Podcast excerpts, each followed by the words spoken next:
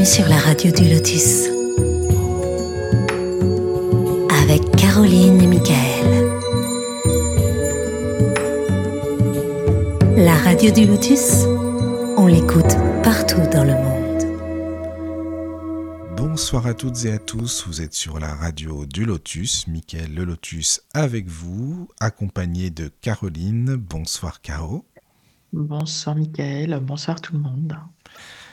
Euh, ce soir, nous allons parler d'un sujet que personnellement j'aime énormément. Voilà, c'est l'un de mes sujets euh, fétiches. Donc voilà, voilà.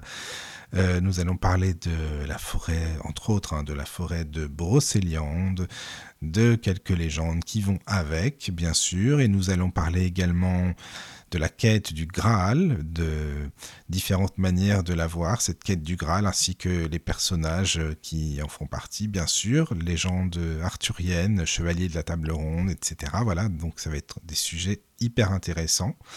Et pour ce faire, eh bien, nous recevons Chloé Ferro ou Chloé Étoile selon l'appellation bien sûr parce que Chloé euh, tu as voilà le pseudo Chloé Étoile ou ton nom euh, Chloé Ferro c'est ça bonsoir Bonsoir Mickaël, bonsoir Caroline, bonsoir, à tous. Tu vas bien? Merci de m'accueillir. Oui, ça va très bien. Oui. Merci. C'est super gentil de ta part d'avoir accepté l'invitation, vraiment. Merci beaucoup déjà, c'est bien. Bah, merci à vous de m'avoir invité. Moi, je suis très honorée d'être avec vous. C'est gentil. Et je remercie aussi notre ami Kevin, hein, notre ami Kevin Piragno, parce que c'est grâce à lui aussi qu'on te connaît. Donc voilà, c'est super gentil de, le, bah, de sa part. C'est lui qui t'a présenté à nous. Ah oui, oui c'est lui qui a fait euh, l'intermédiaire et euh, je le remercie aussi. Ouais, J'espère qu'il écoutera. Ah, j'espère. Hein. Peut-être qu'il sera sur le chat, on ne sait pas, on verra. Mais euh, qui a fait une émission sur le petit peuple il y a quelques jours et voilà, voilà, c'était génial, vraiment. Une émission super.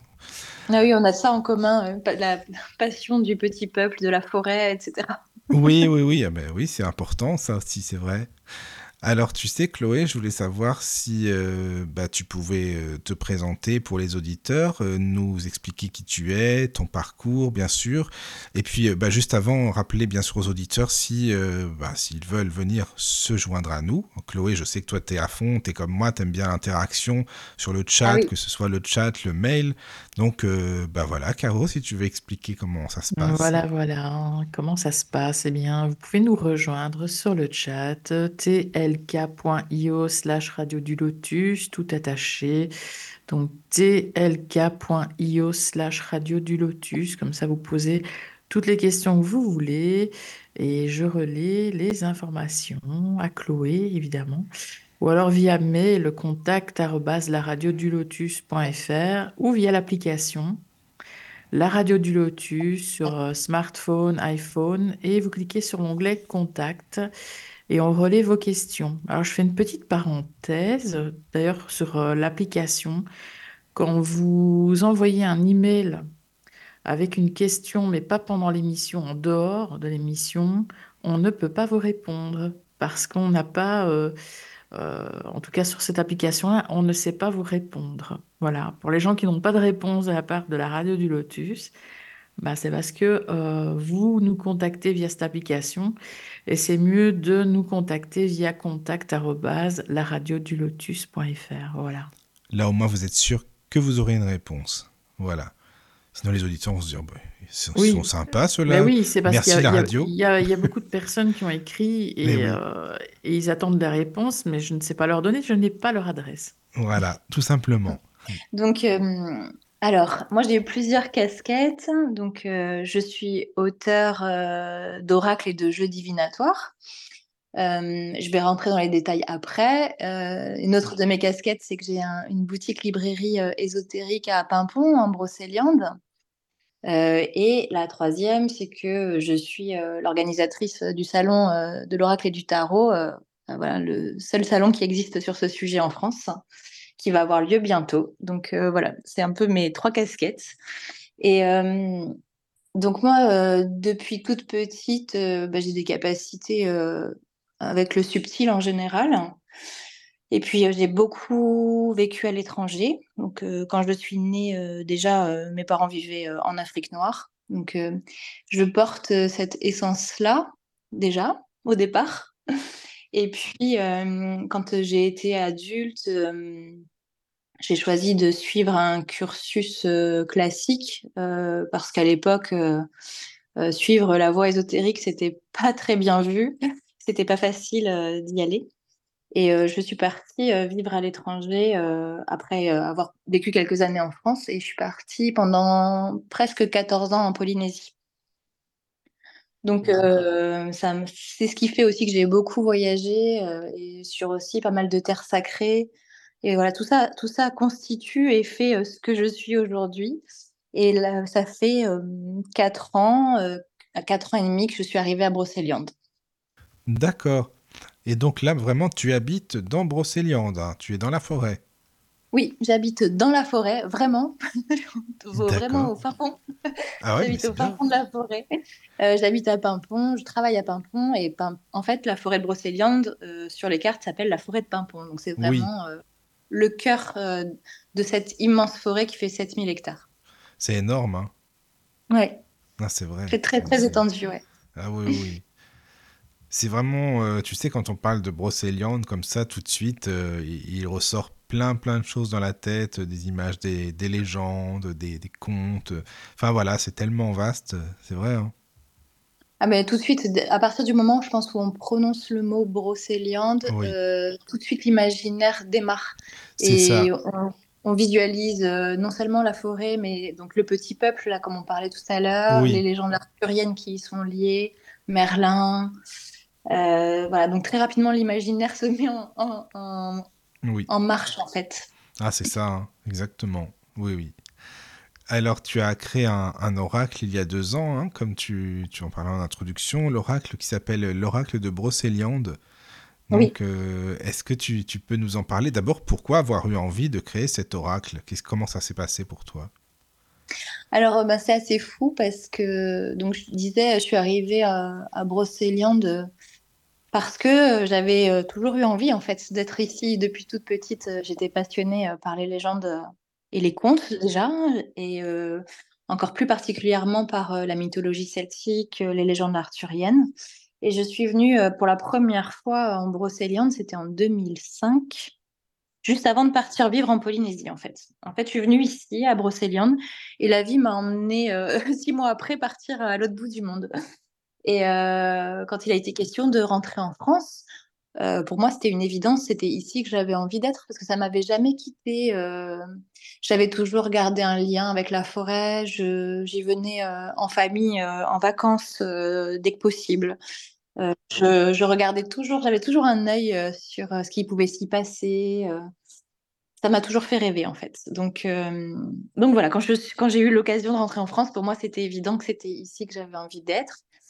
Et euh, à partir du moment où j'ai posé mes valises, dans les jours qui ont suivi, en fait, l'oracle de Brocéliande est arrivé euh, spontanément, en fait, hein, comme une canalisation, on peut dire. Hein.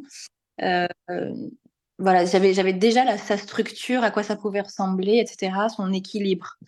Et ensuite, ensuite, je me suis installée d'abord comme cartomancienne énergéticienne.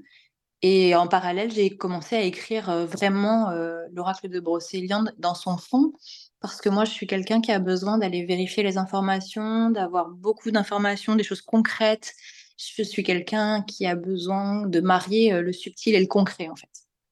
Oui, oui, d'accord. Mais c'est très bien. Hein. Enfin, moi, je trouve ça, euh, c'est pertinent. Au moins, on, sait que ce qu'on lit, c'est pas, voilà, ça sort pas comme ça, juste euh, de l'imagination ou c'est tombé du ciel ou on ne sait pas d'où, quoi, finalement. C'est ça, et c'est pour ça que ça m'a mis euh, ben, plusieurs années, du coup, pour, pour l'écrire, parce que je voulais, je voulais vraiment que ce soit documenté et que ça puisse fonctionner de plein de façons différentes et que ça puisse convenir à plein de gens différents. Voilà, donc euh, c'est pour ça que ça fait un peu comme un grand pulse quand on fait ce genre d'oracle où il faut que tout, tout, fonctionne en fait, que chaque carte fonctionne avec les autres, etc. Mais y a, en plus, il y a un gros livret, hein, c'est quand même pas rien, quoi. Oui, oui, à l'intérieur, euh, on a un livre qui fait plus de 200 pages. Oui, c'est énorme pour un oracle. Des fois, euh, quand je croise des personnes, je leur dis au pire, ça vous fera un guide touristique. c'est pas mal, ça, t'as raison, c'est bien ça. Oui, oui, c'est vrai. Il y a Kevin qui est sur le chat. Ah, mon Kevin, ça fait plaisir qu'il soit là, c'est super ça. Voilà, coucou, Kevin. à vous trois, à vous trois chères belles âmes de passage, trop heureux de vous entendre ce soir. Ah, c'est sympa ça, merci Kevin. C'est super. Bisous Kevin. voilà, voilà. Tu vois, nous avons Chloé. Ça y est, maintenant. Hein, depuis le temps qu'on en parlait, c'est bon. Maintenant, elle est là. ça y est. Voilà. Euh, est-ce que tu, peux nous, enfin, nous présenter ton oracle? Comment est-ce qu'il est constitué? Qu'est-ce qu'on pourrait en dire? Et, euh, bah, en quoi il est, il est utile? Enfin, comment est-ce qu'on peut l'utiliser, quoi, en fait?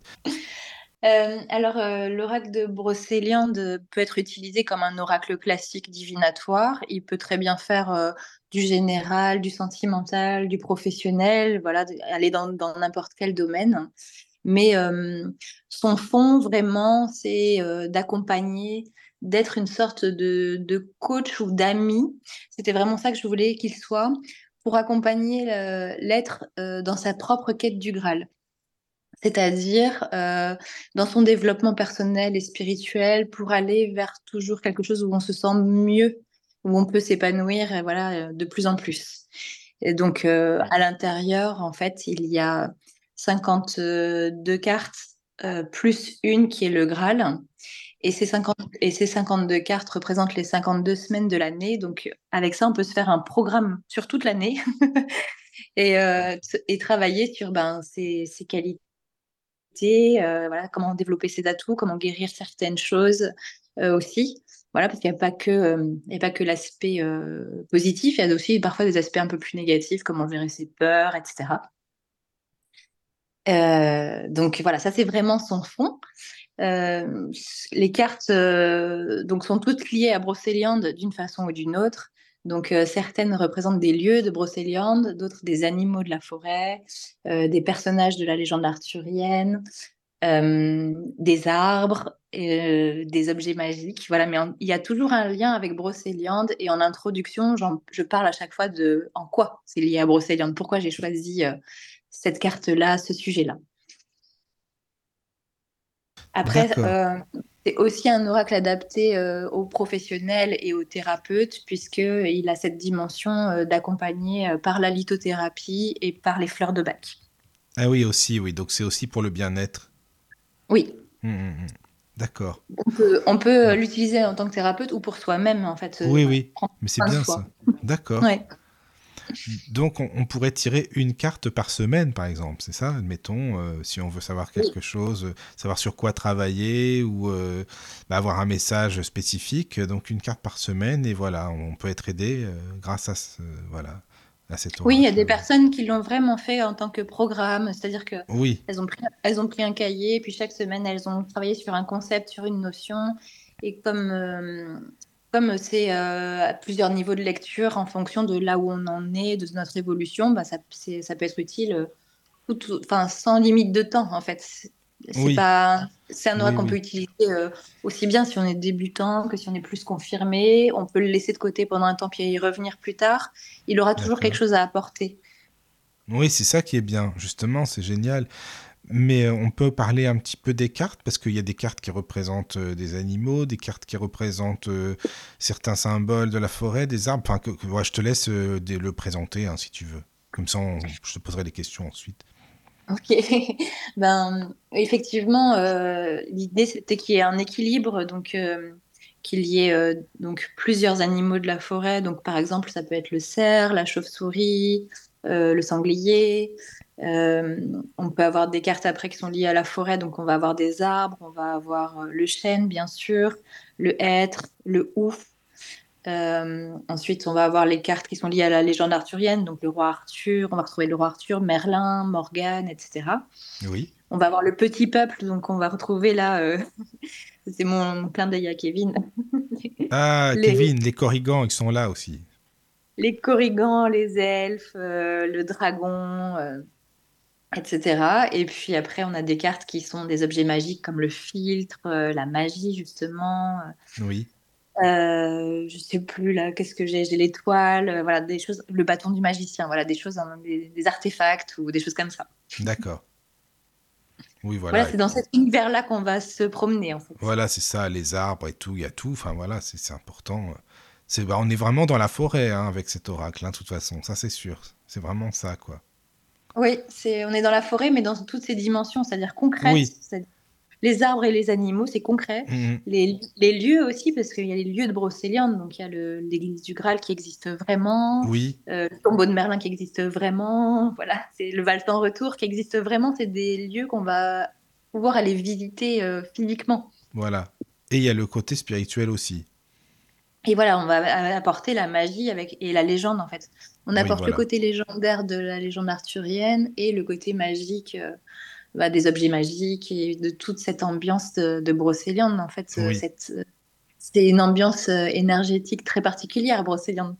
Oui, oui, ah oui, ça c'est sûr, ça je te confirme, parce que moi j'y étais allé en 2014, j'en parle souvent, et c'est vrai que c'est une énergie bien particulière. Enfin, il y a plusieurs énergies, même il y a des énergies selon les lieux. Moi je trouve. Oui. hein. Ah oui, complètement. Bah, en fait, euh, comme on disait tout à l'heure, c'est tellement grand qu'il y a Oui, des zones, ça, quoi. effectivement, qui vibrent pas de la même façon. Voilà. Et voilà, c'est sûr, c'est sûr, il y a de tout. Oui, oui, il y a un de tout. équilibre. C'est ça. Bon, on va en parler en plus tout à l'heure. Caro, si tu as des questions, évidemment, hein, vas-y, hein, de toute façon. est- Ah ben, je- j'ai pas de questions. Je, je le trouve très joli, très pratique. Et euh, ce que j'aime bien, c'est les correspondances. Si tu peux en parler avec le signe astrologique, euh, euh, les arcanes majeurs du tarot de Marseille, etc. Tu associes à chaque fois une pierre, euh, un numéro, enfin la numérologie, fleur de bac. Oui, effectivement. donc tout à l'heure, j'ai parlé des pierres en lithothérapie et des fleurs de bac, donc sur la, la partie soins. Mais effectivement, les numéros de cartes aussi sont liés à la numérologie, comme tu dis. Euh, voilà, il n'y a, a rien qui est laissé au hasard en fait dans cet oracle. Euh, les signes astrologiques sont repris aussi parce que ça peut être utile dans un tirage. On peut avoir besoin de, ce- de ces informations-là. Et euh, il y a aussi les associations aux arcanes majeurs du tarot. Et ça, c'est parce que historiquement, euh, moi, j'ai connu le tarot euh, toute petite. En fait, mon, mon papa tirait le tarot de Marseille. Et donc, j'ai baigné là-dedans depuis toujours.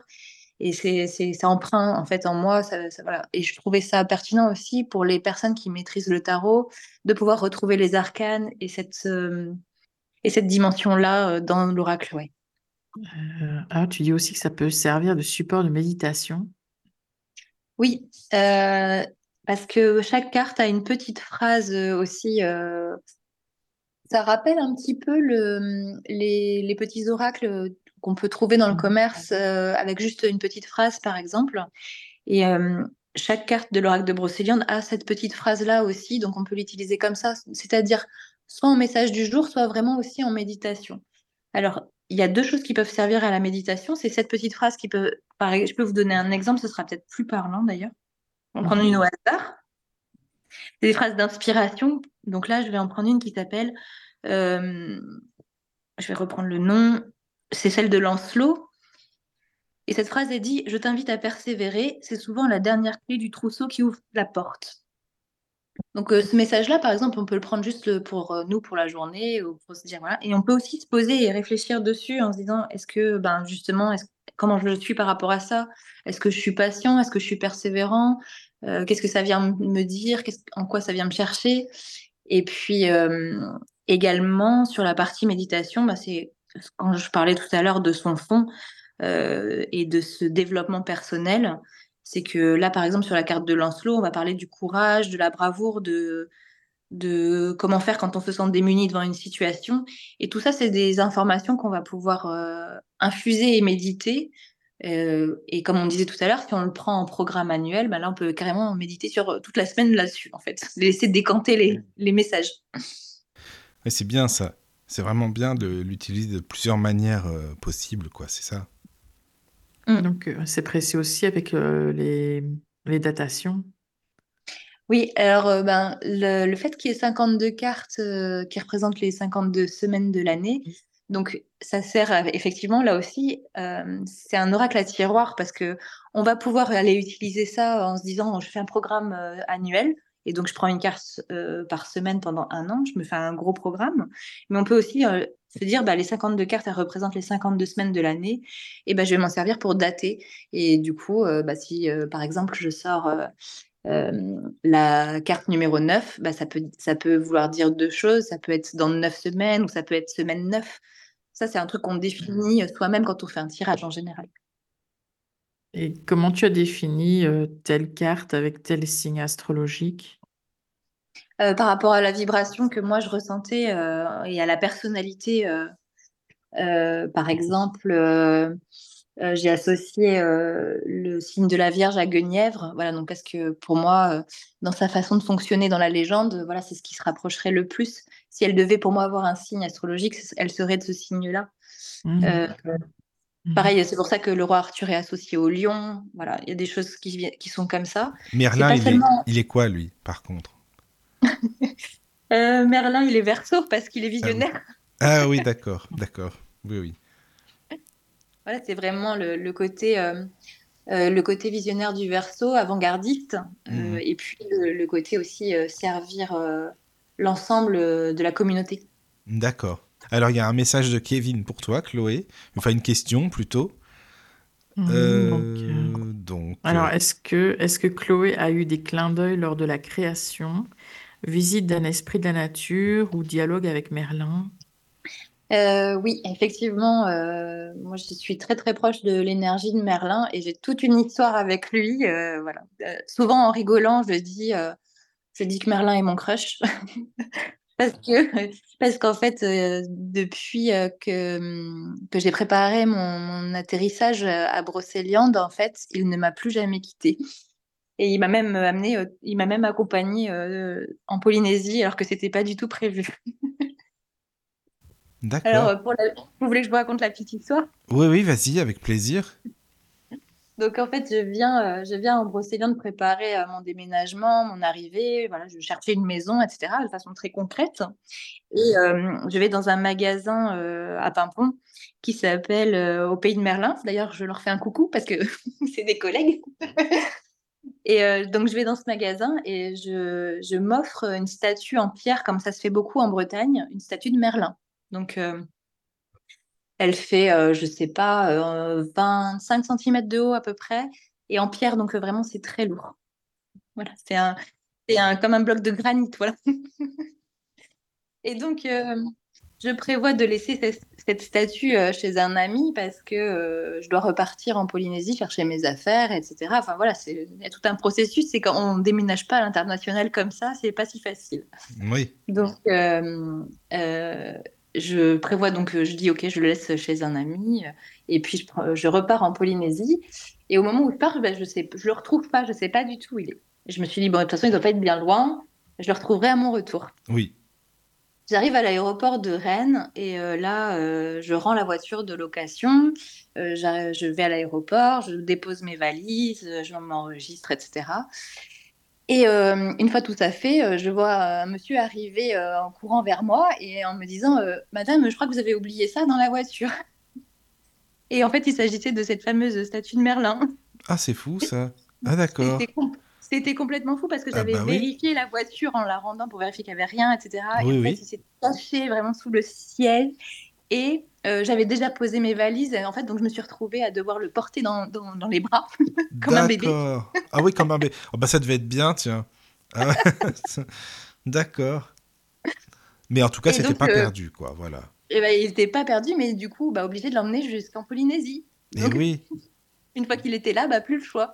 D'accord. Donc voilà, c'était vraiment comme si, non, mais je ne te quitterai plus. Maintenant oui, c'est ça, quoi. il t'a suivi là-bas. Ouais, ouais, ouais, non, mais c'est bien ça. Bah, au moins, tu sais que vous êtes proches, hein, vous êtes liés, ça c'est sûr. Voilà, et donc quand je suis, euh, à partir du moment où je suis revenue, voilà, je me suis installée, j'ai installé mon bureau et il, a il est toujours resté sous, sur mon bureau. Là, d'ailleurs, il est devant moi actuellement. Oui, oui. Et il m'a accompagné, il m'a accompagné pendant toute l'écriture de l'oracle. Effectivement, il était toujours à côté de moi pendant que j'écrivais euh, cet oracle. Ouais. D'accord, d'accord, d'accord. Alors, ça veut dire donc dans l'oracle, il y a 12, excuse-moi, parce que je réfléchissais en même temps aussi à ce que tu disais, et puis au signe astrologique, il y a 12 personnages? Non, parce qu'il y a certains, certaines, certains signes astrologiques ne sont pas associés à des personnages. Par exemple, le signe des poissons est associé à la fontaine de Barenton. Ah oui, d'accord. Ok, c'est un lieu, oui, oui, je comprends. Enfin, c'est un lieu. même pas qu'un lieu, c'est une... Ouais, oui, c'est ça. Voilà, plus qu'un lieu. C'est oui, voilà, exactement, c'est ça, quoi. Oui, oui. D'accord. Et là, et on vient vraiment travailler le côté émotionnel et du coup, oui, c'est la, c'est euh, la fontaine de Bah, le Barenton qui est... poisson, oui, l'eau, le- l'émotionnel et tout, ouais, forcément. D'accord. Oui, et puis le- la reliance au divin des Oui, poissons. voilà. Mm, mm, Ouais. mm. Et puis, bah, c'est aussi le lieu où se sont rencontrés Merlin et Viviane, tout ça, tout ça. Ah, c'est oui, c'est un symbole aussi, c'est sûr. Ouais. Ouais, c'est vrai. Tu es, tu es de quel signe, toi, tiens, Chloé? Ah bah, moi, je suis vierge. D'accord. C'est Morgane. Euh, non, c'est Guenièvre Non, c'est Guenièvre, pardon. C'est pardon, oui. Eh ben, non, mais c'est intéressant. Vraiment, merci beaucoup, hein, déjà de nous expliquer comme ça, te- ça- cet oracle, parce que bah, c'est très complet, quoi.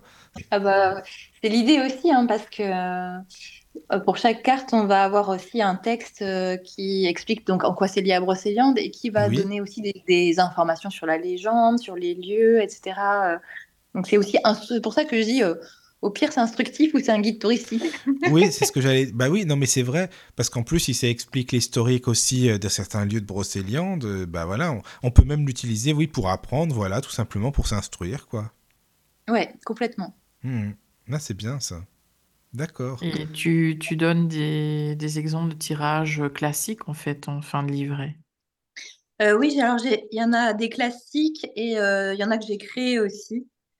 Euh, donc il y a vraiment euh, au départ, euh, oui, c'est des choses assez classiques, mais le, enfin, vraiment. Après, j'ai essayé de faire le tirage de la quête du Graal, par exemple, et le tirage de la croix de Jérusalem aussi, parce que ça, c'est le symbole de la croix de Jérusalem, c'est un symbole qu'on retrouve au sein de l'église du Graal ici en Brocéliande. Et pour moi, ça, me- parle beaucoup. C'est, de toute façon, évidemment que Jérusalem est, est lié au Graal, quoi. Oui, c'est sûr. Mais euh, bah, on va en parler hein, après, parce qu'il y a des choses qu'on ne sait pas forcément, parce qu'on parle du Graal et tout. C'est vrai que c'est tellement, tellement vaste, il y a plusieurs manières de l'interpréter. Enfin bon, on, on en parlera hein, plus en détail si tu veux, parce que voilà, il y, a- il y a beaucoup de choses à en dire, et puis il y aura plein de questions d'auditeurs, ça c'est sûr. Voilà. Non, bah, j'espère. euh, J'espère Ah oui, c'est sûr. Et comment les, les, les dessins, enfin les, les photos, les dessins ont, ont été inspirés, en fait? Alors, euh, pour les illustrations, euh, j'ai demandé à Sandrine Gestin euh, si elle voulait m'accompagner sur ce projet. Sandrine Gestin est une illustratrice de féerie depuis au moins 20 ans. Parce que moi, je me souviens que quand j'étais jeune adulte, déjà, j'étais fascinée par ces images. Je les enregistrais sur mon ordinateur, déjà, à l'époque. Et pour retranscrire cette, euh, cette ambiance, cette magie de Brocéliande, je voyais, euh, voyais qu'elle, en fait. Je voyais pas d'autres personnes qui puissent m'accompagner sur ce projet. Et donc, euh, bah, j'ai eu la chance que finalement, elle accepte de, de faire les illustrations. Il y en avait déjà plusieurs qu'elle avait faites avant l'oracle, en fait, qu'on a repris, par exemple, les personnages de la légende arthurienne. Parce que Sandrine Gestin, euh, pour, la- pour faire une petite parenthèse, elle, est, euh, elle avait déjà sorti le livre qui s'appelle Les Dames de Brocéliande. Voilà, et elle a fait plusieurs ouvrages, en fait, hein, non seulement euh, en tant qu'illustratrice, mais aussi en tant qu'autrice. Donc, elle est connue, elle est connue dans ce, dans ce monde-là, en fait, dans ce domaine-là.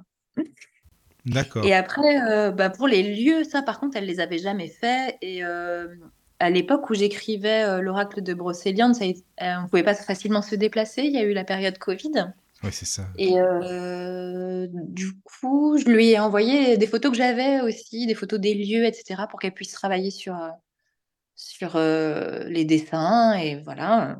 Et on a travaillé ensemble après à distance. en échangeant, en partageant voilà, sur les thèmes des cartes, sur ce qui pouvait convenir, sur l'ambiance qu'on souhaitait. Comment illustrer ce que, ce que j'étais en train d'écrire en fait et, de, et les- et l'ambiance que je voulais. Et voilà, et elle, a été, un- elle a été une super partenaire euh, pour le coup. Ouais. Mm. Bah en plus, oui, c'est bien que tu aies, bah, que tu aies choisi cette personne, vu qu'elle avait déjà créé des livres sur Brocéliande, c'est qu'elle connaissait vraiment bien le sujet déjà à la base, quoi. Oui, et puis alors c'est vraiment une, euh, une femme qui est connectée euh, aux faits, mais euh, d'une façon dingue. En fait, si, euh, si un jour vous avez l'occasion de la rencontrer, euh, on a vraiment l'impression de rencontrer une fée. Voilà, c'est, elle est, elle est un peu éthérée, elle est, elle est Ah oui. artiste aussi, hein, mais euh, elle a vraiment cette reliance. On voit qu'elle est totalement connectée euh, à, à ce monde-là. oui. D'accord. Ah, mais c'est bien ça. hein. C'est bien. Mm. D'accord. Il y a Marie qui dit, Oui. euh, oui, c'est passionnant de partir de la Polynésie pour aller en Bretagne, il faut avoir la foi. Ah, c'est sûr, ça. Avec le petit glagla, je Ouais. Ça, c'est sûr, Marie, t'as raison, c'est vrai. C'est vrai. Euh, alors euh, oui, alors il y a, il y a plein de gens qui comprennent pas. Ça c'est sûr. Je suis habituée. Euh, parce que on a une vision d'épinal de la Polynésie, une vision carte postale.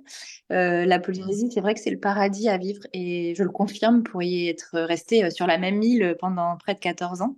Après, il faut pas oublier que l'île en question fait 30 km le tour. hein. donc voilà, Oui. je pense que ça pose des choses. ça a beau être le paradis, ça peut être aussi euh, très enfermant par moments. Euh, sinon, au niveau du quotidien, eh ben, chaque jour, on a le choix entre plage ou plage. Voilà, aussi. Donc, au bout d'un moment, voilà, ça peut aussi euh, poser question. Euh, mais surtout, euh, moi, de toute façon, euh, j'étais sur l'île de Bora Bora. Et euh, c'est une île qui restera euh, dans mon cœur euh, pour toujours parce que c'est comme si euh, aussi elle m'a elle m'a aidé à me construire en fait. J'ai été chouchoutée pendant 14 ans euh, dans cette ambiance-là. Euh, mais il y a un moment en fait où euh, c'est comme s'il faut renaître au monde. En étant en Polynésie, c'est un peu, j'avais le sentiment un peu d'être hors du monde. On est loin de tout. Il peut se passer n'importe quoi dans le monde. En fait, on s'en fiche un peu parce qu'on est à des heures et des heures d'avion de, de tous les autres pays. Donc voilà. C'est vraiment.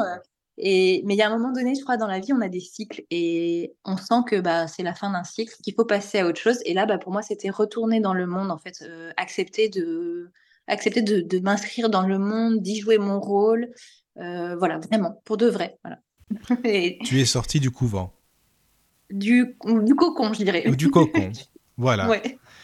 Et Ouais. puis en plus, comme tu le disais tout à l'heure, tu l'avais depuis euh, toute petite. euh, ce, film- enfin, Brocéliande, tu l'imaginais déjà toute petite, les légendes, tout ça. donc Oui. Ah oui, oui, oui. Et puis, euh, bah, dès que j'ai su que ça existait en vrai, parce que bah, y avait ça Mm. aussi, que Oui. souvent, il y a plein de personnes qui pensent que ça n'existe pas en vrai. C'est ça. Mais ouais, et, moi, quand euh, j'ai réalisé que si ça existait en vrai, cette forêt, j'y suis allée et c'était en 2005, là, comme je disais tout à l'heure, dès que j'ai pu, en fait. Dès que j'ai pu, que j'ai su que ça existait, j'y suis allée. Et en plus, c'était marrant parce que c'était l'époque de la sortie euh, du Da Vinci Code, Ah oui, d'accord. Hmm. le livre. Oui, ouais. oui. Le livre. Et donc, euh, voilà, il y a plein de choses qui se sont coordonnées euh, à ce moment-là aussi. ouais. D'accord. Mais c'est intéressant, ça. En plus, ça coïncide. euh, Ah ouais, d'accord. C'est pas mal, ça. Et qu'est-ce que tu as ressenti euh, au tout début, ta première impression quand tu es allé là-bas?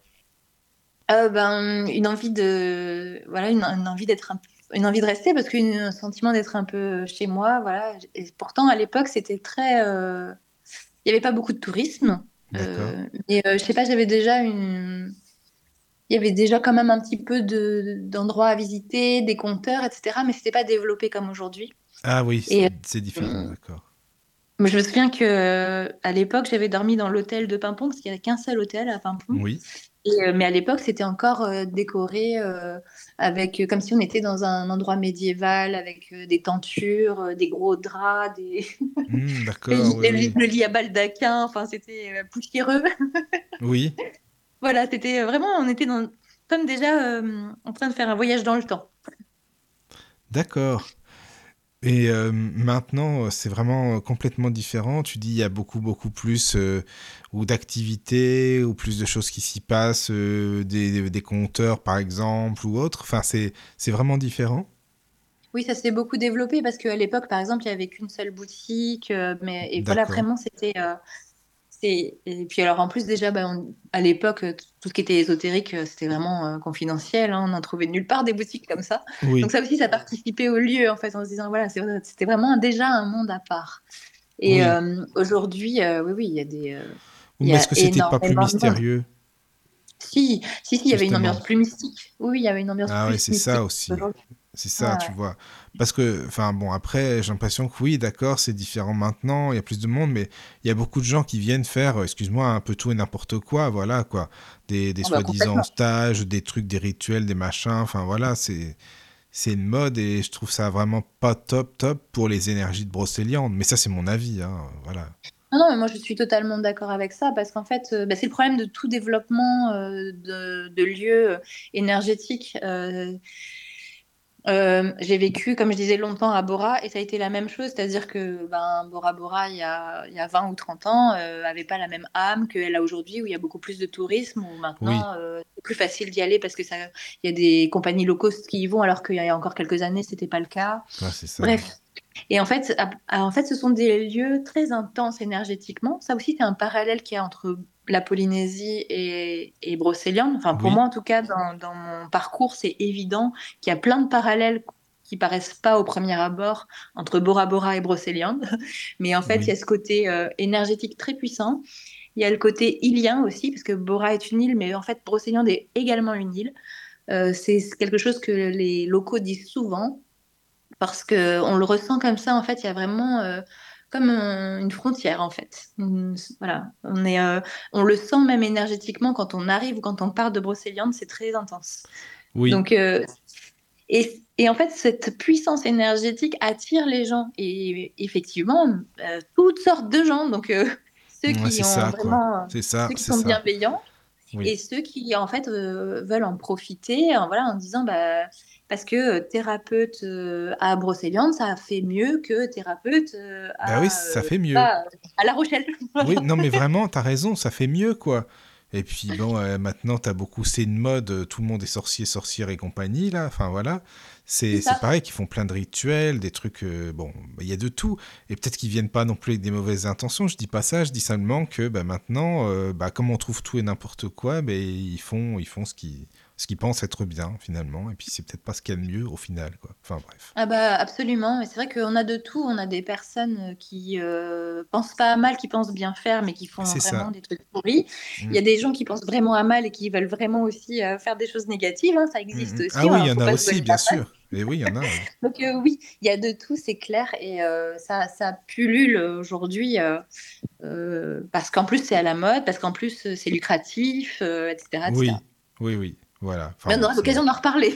oui, oui, oui, on, va en reparler. De toute façon, ça c'est mon. À la radio, je le dis souvent. Hein. ça, c'est sûr que je, je suis euh, vraiment euh, bien sur terre. Euh, et puis, je trouve que, enfin, c'est dommage de profiter des lieux comme ça, qui sont vraiment hyper spirituels et énergétiquement bah, élevés, quoi. Et ça, c'est, il faut, il faut vraiment garder ces lieux aussi dans le mystère. Tu, tu vois ce que je veux dire? C'est important, quoi je trouve. Absolument. Je suis mm. totalement d'accord avec toi. Et en même temps, j'ai une confiance totale dans le fait que les choses se passent comme elles doivent et que euh, l'énergie euh, le brocéliandaise, je ne sais pas si on dit ça comme ça, mais elle est capable de, de se gérer et de gérer ça. C'est-à-dire que il y a des personnes qui s'installent et qui n'arrivent pas à rester, par exemple. Et ça, c'est pareil. C'est un, un, autre parallèle que j'ai vécu aussi à Bora euh, et ici.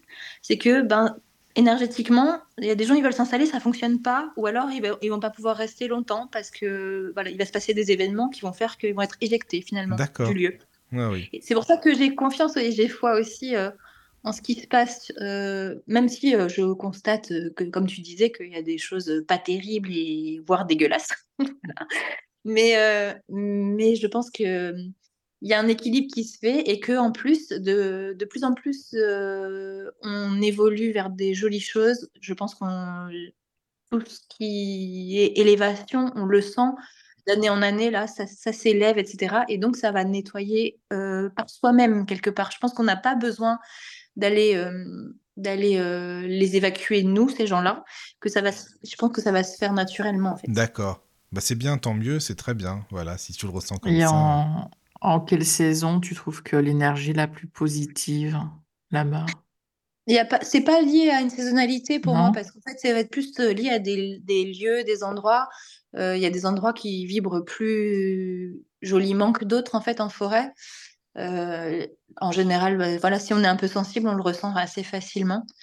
Euh, et après, euh, ce qui est sûr, c'est que l'été, on a énormément de tourisme, donc euh, mais ça va pas être forcément des, pour autant des énergies négatives, parce qu'on va avoir beaucoup de gens qui connaissent, plutôt qui connaissent pas, qui viennent en famille, voilà, des grandes villes par exemple, qui ont envie de se mettre au vert et de découvrir d'autres choses.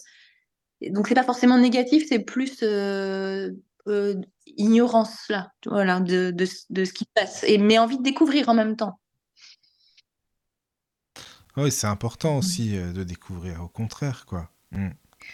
Et tu ah peux nous parler de certains... Euh. Oui, bah oui. tu, pourrais nous parler de certains lieux de la forêt, bah, des lieux mythiques, hein, voilà, et quels sont les lieux vraiment où toi tu te sens ressourcé, où tu te sens bah, comme chez, vraiment chez toi, quoi, si tu nous en parlais. Ben, en fait, quand on est, quand on vit à Brocéliande, en général, on a chacun nos petits coins en forêt que personne connaît. Les, coins que personne connaît, c'est-à-dire que ça ne va pas être des lieux touristiques, ça va être des lieux vraiment paumés en forêt. Et, et, en fait, chacun a un peu son petit secret ici de là où il va ou de son arbre favori, etc. Et ça se passe souvent comme ça pour les locaux. Mais sinon, après, effectivement, tout à l'heure, on a parlé de la fontaine de Barenton, et ça, c'est, ça reste un lieu qui vibre de façon très jolie, oui. D'accord. La fontaine de Barenton, ça, ça, ça, ça vibre, oui, d'accord. Ouais. C'est vraiment, c'est vraiment pour moi, un, enfin, c'est un de mes endroits favoris au niveau des sites touristiques. Ça et l'église du Graal aussi, mais bon là, pour le coup, c'est une église, donc déjà voilà. Et puis en plus, c'est la seule église au monde qui associe la religion, le Graal avec la légende arthurienne, etc. Et c'est un endroit qui pour moi est très puissant aussi. Ouais, je comprends, moi j'imagine bien. Et le, le, tombeau de Merlin, c'est pareil, ça vibre de manière positive pour toi? Euh, Pour moi, beaucoup moins. Euh, cet endroit-là, euh, alors je ne sais pas pour quelle raison, mais en tout cas, j'y trouve moins de, voilà, j'y trouve moins de positif. Ah oui. Enfin, en fonction de comment on est sensible aux énergies, il y a des lieux qu'on peut, qui peuvent évoluer en fait, plus ou moins. C'est-à-dire qu'ils peuvent il peut y avoir eu aussi un rituel la veille euh, pas très agréable et du coup tu peux le ressentir, tu vois par exemple. Ouais, c'est ça, je comprends. Ça mhm. peut être ça aussi, voilà. Mais euh, D'accord. Euh, qu'est-ce qu'il y a comme Par contre, les gens aiment bien y aller parce que c'est un endroit où tu peux déposer un vœu là, sur le tombeau de Merlin, donc ça, ça plaît bien. Ah, ça c'est bien aussi. Oui, ça plaît. Bah oui, je comprends. Oui, oui. Mm. Qu'est-ce qu'il y a comme lieu encore? À brosser Je réfléchis. Euh, le, il y a Val, le Val sans retour. Voilà, c'est ça, oui. Là, c'est pareil. Si on peut expliquer un petit peu de quoi il s'agit, si tu veux. Oui, alors le Val sans retour, euh, il s'appelle comme ça euh, parce que c'est vraiment le lieu de résidence de la fée Morgane. Oui. Et donc la légende qui est associée, c'est que Morgane était dépitée d'avoir trouvé son amant avec une autre femme et mhm. euh, avait euh, du coup euh, décidé de entre guillemets punir tous les hommes infidèles. Et donc, ce qui se dit, c'est que si un homme est infidèle et, et qui rentre dans ce val, il pourra pas en ressortir. Voilà, il n'y a que les hommes fidèles qui peuvent ressortir de, de, ce, de ce, lieu. Bah c'est bien, si vous voulez savoir si votre mec est fidèle, il est là-bas, ça va être bien. Bah voilà. C'est super. Allez-y en couple les amis, c'est bien. si vous avez un doute, voilà. Voilà, c'est ça. Et euh, donc, c'est une très, très belle vallée. Euh, enfin, c'est vraiment un endroit magnifique. En plus, c'est un endroit où on trouve l'arbre d'or, le miroir aux fées. Euh, c'est un peu un canyon aussi, avec de l'eau au milieu. Enfin, c'est vraiment un très, très bel endroit. J'aime beaucoup aussi. Mais en tout cas, il porte ce nom de Val sans retour, qui fait un peu peur pour cette raison-là. ah, c'est pour ça, oui, je comprends. Je comprends. D'accord. Eh ben, c'est. Il n'y a pas l'inverse, non? Il n'y a pas un lieu aussi pour les femmes? Non, je sais pas, pendant... même pas. T'as vu ça? Oh C'est bien connu. Nous, nous, non, pas du tout. non, exactement. Voilà, c'est ça. Voilà, c'est ça. Kevin dit Ça va, j'y suis allé, je suis retourné dans le Nord. Ah, c'est ah bah, bon, Kevin. Tout va bien, Kevin. Alors, c'est parfait. C'est bon. non, mais c'est vrai, c'est intriguant quand même tout ça. D'accord, oui, oui. Mais euh, non, mais c'est vrai que. Oui, il y a une question. Une question de Marie qui demande est-ce que l'on est sûr à 100% que Merlin est bien enterré là-bas? Ah, c'est une bonne question, ça, par contre. Non, non, non, on n'est pas sûr à 100%. Et en fait, euh, on est même plutôt sûr à 100% que non, en fait. non, non. Euh, dans la légende, Merlin n'est pas enterré en plus. Hein, ça, il fait partie des, des, énergies qui ne peuvent pas mourir, entre guillemets.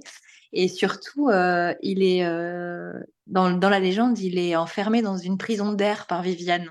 Donc, euh, non pas enterré. Mais d'ailleurs, Merlin, est-ce qu'on est sûr qu'il a existé?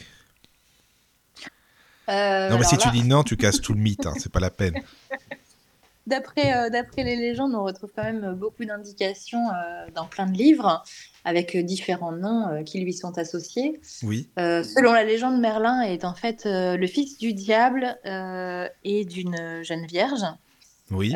donc il a un double aspect. Hein. il a un aspect, il porte les deux énergies en lui, à la fois les deux côtés de la, les deux faces de la pièce, on va dire. cube. Eh oui. Oui, il porte les deux côtés. Oui, c'est ça, oui. Mm, mm. Bah, la pureté de sa mère et bah, le côté euh, satanique de son père. Hein, voilà. Mais oui, mais ça doit être un drôle de personnage aussi. Ça doit être curieux comme mélange, justement. Ouais. Ben, oui, on, on peut lire souvent que bah, du coup, il lutte contre cet aspect-là euh, négatif en lui à plusieurs reprises, euh, etc. Et peut-être que c'est d'ailleurs aussi la raison pour laquelle euh, en fait, c'est quand même lui qui, qui emmène les chevaliers euh, sur la quête du Graal. Hein. C'est lui qui les incite, c'est lui qui met tout en place. Hein. donc, euh, oui. C'est vraiment pour moi le personnage principal finalement de, de l'histoire. Hein. c'est l'instigateur.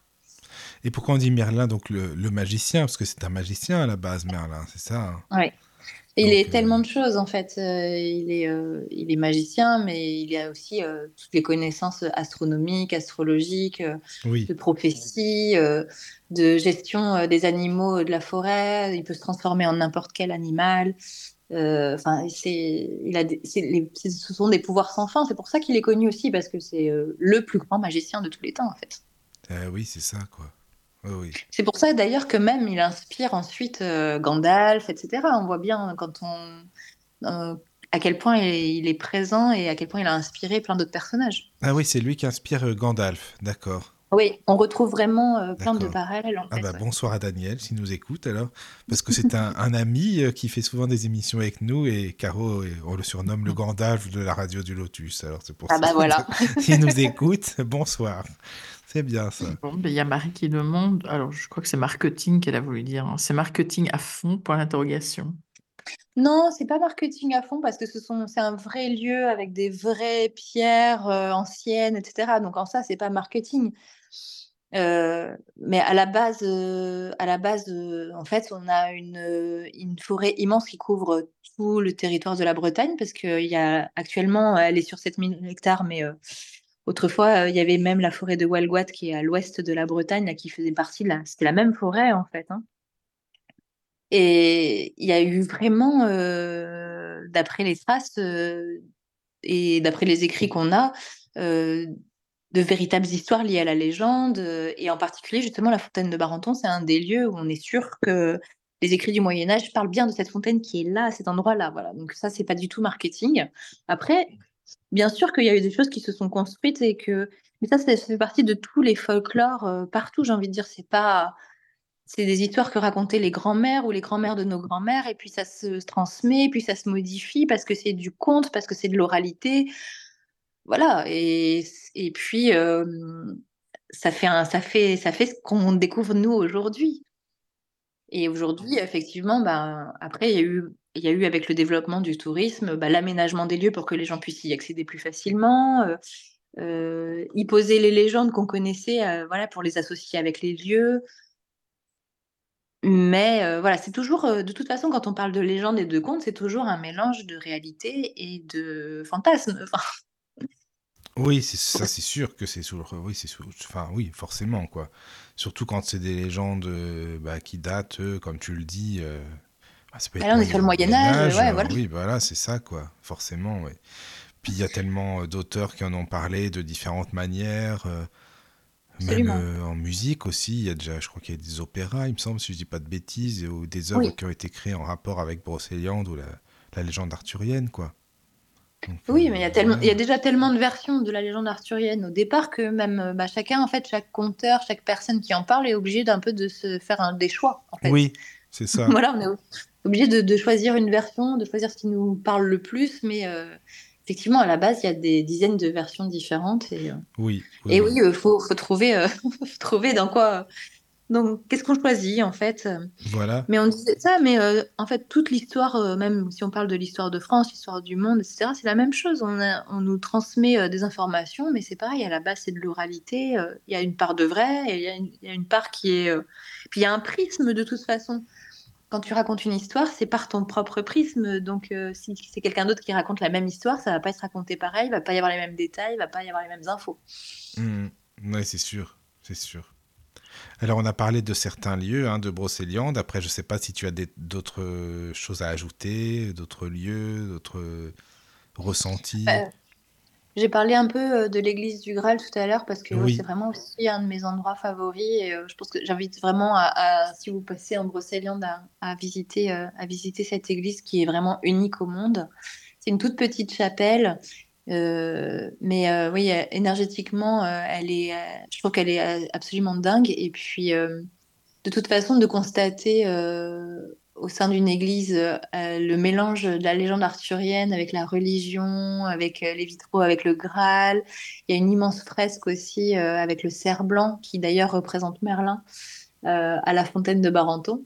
voilà, il y a plein de choses à découvrir et ça c'est un endroit vraiment magique. Il y a une croix spécifique Non, pardon. Ben, déjà, quand on arrive devant la porte, il y a une inscription sur la porte d'entrée de l'église. C'est marqué La porte étant dedans. Ah déjà, on, a un, premier message quand on arrive. Hmm. Et après, à l'intérieur, on va retrouver ben, au sol les croix de Jérusalem. Enfin, il y a plein de choses. Beaucoup, beaucoup, beaucoup d'informations. et beaucoup, y a aussi, on retrouve aussi des éléments astrologiques dans cette église. Voilà, ça, c'est pareil, c'est inédit. Hein. Euh, oui, parce que tu retrouves ces éléments-là dans une église, euh, c'est pas, mm. pas simple. Hein. Enfin, en tout cas, il y a que dans celle-ci, ah. oui, certainement. Hein. je penserais. Mm. Euh, D'accord. Mais c'est bien ça parce que que ce soit, tu sais, le mélange de celtisme, de christianisme, c'est, enfin, en fait, finalement, c'est universel, quoi. C'est l'Église universelle. Oui, c'est exactement ça. C'est, ce que je ressens quand, quand euh, j'y vais, quand je la vois, c'est ce que, c'est ce que j'aime, cette, euh, cette ouverture en fait. Hmm. Cette ouverture, on n'exclut personne en fait que, que voilà, vous croyez. c'est ça. C'est génial ça. Hmm, hmm. Vous croyez en Merlin ou pas, euh, voilà, vous êtes les bienvenus. c'est ça. oui, c'est sûr, c'est vrai. D'accord. Et euh, qu'est-ce que tu pourrais euh, dire par rapport aux activités aussi qui sont proposées euh, en Brocéliande? Parce que bon, il y a beaucoup, beaucoup de choses à faire. On y va, admettons, bon, on y va une semaine, il y a, des compteurs, il y a des conférences. Est-ce que tu peux nous en parler des activités? Oui, absolument. hum, il y a l'Office de tourisme de Pimpon, au sein duquel il y a ce qu'on appelle la porte des secrets.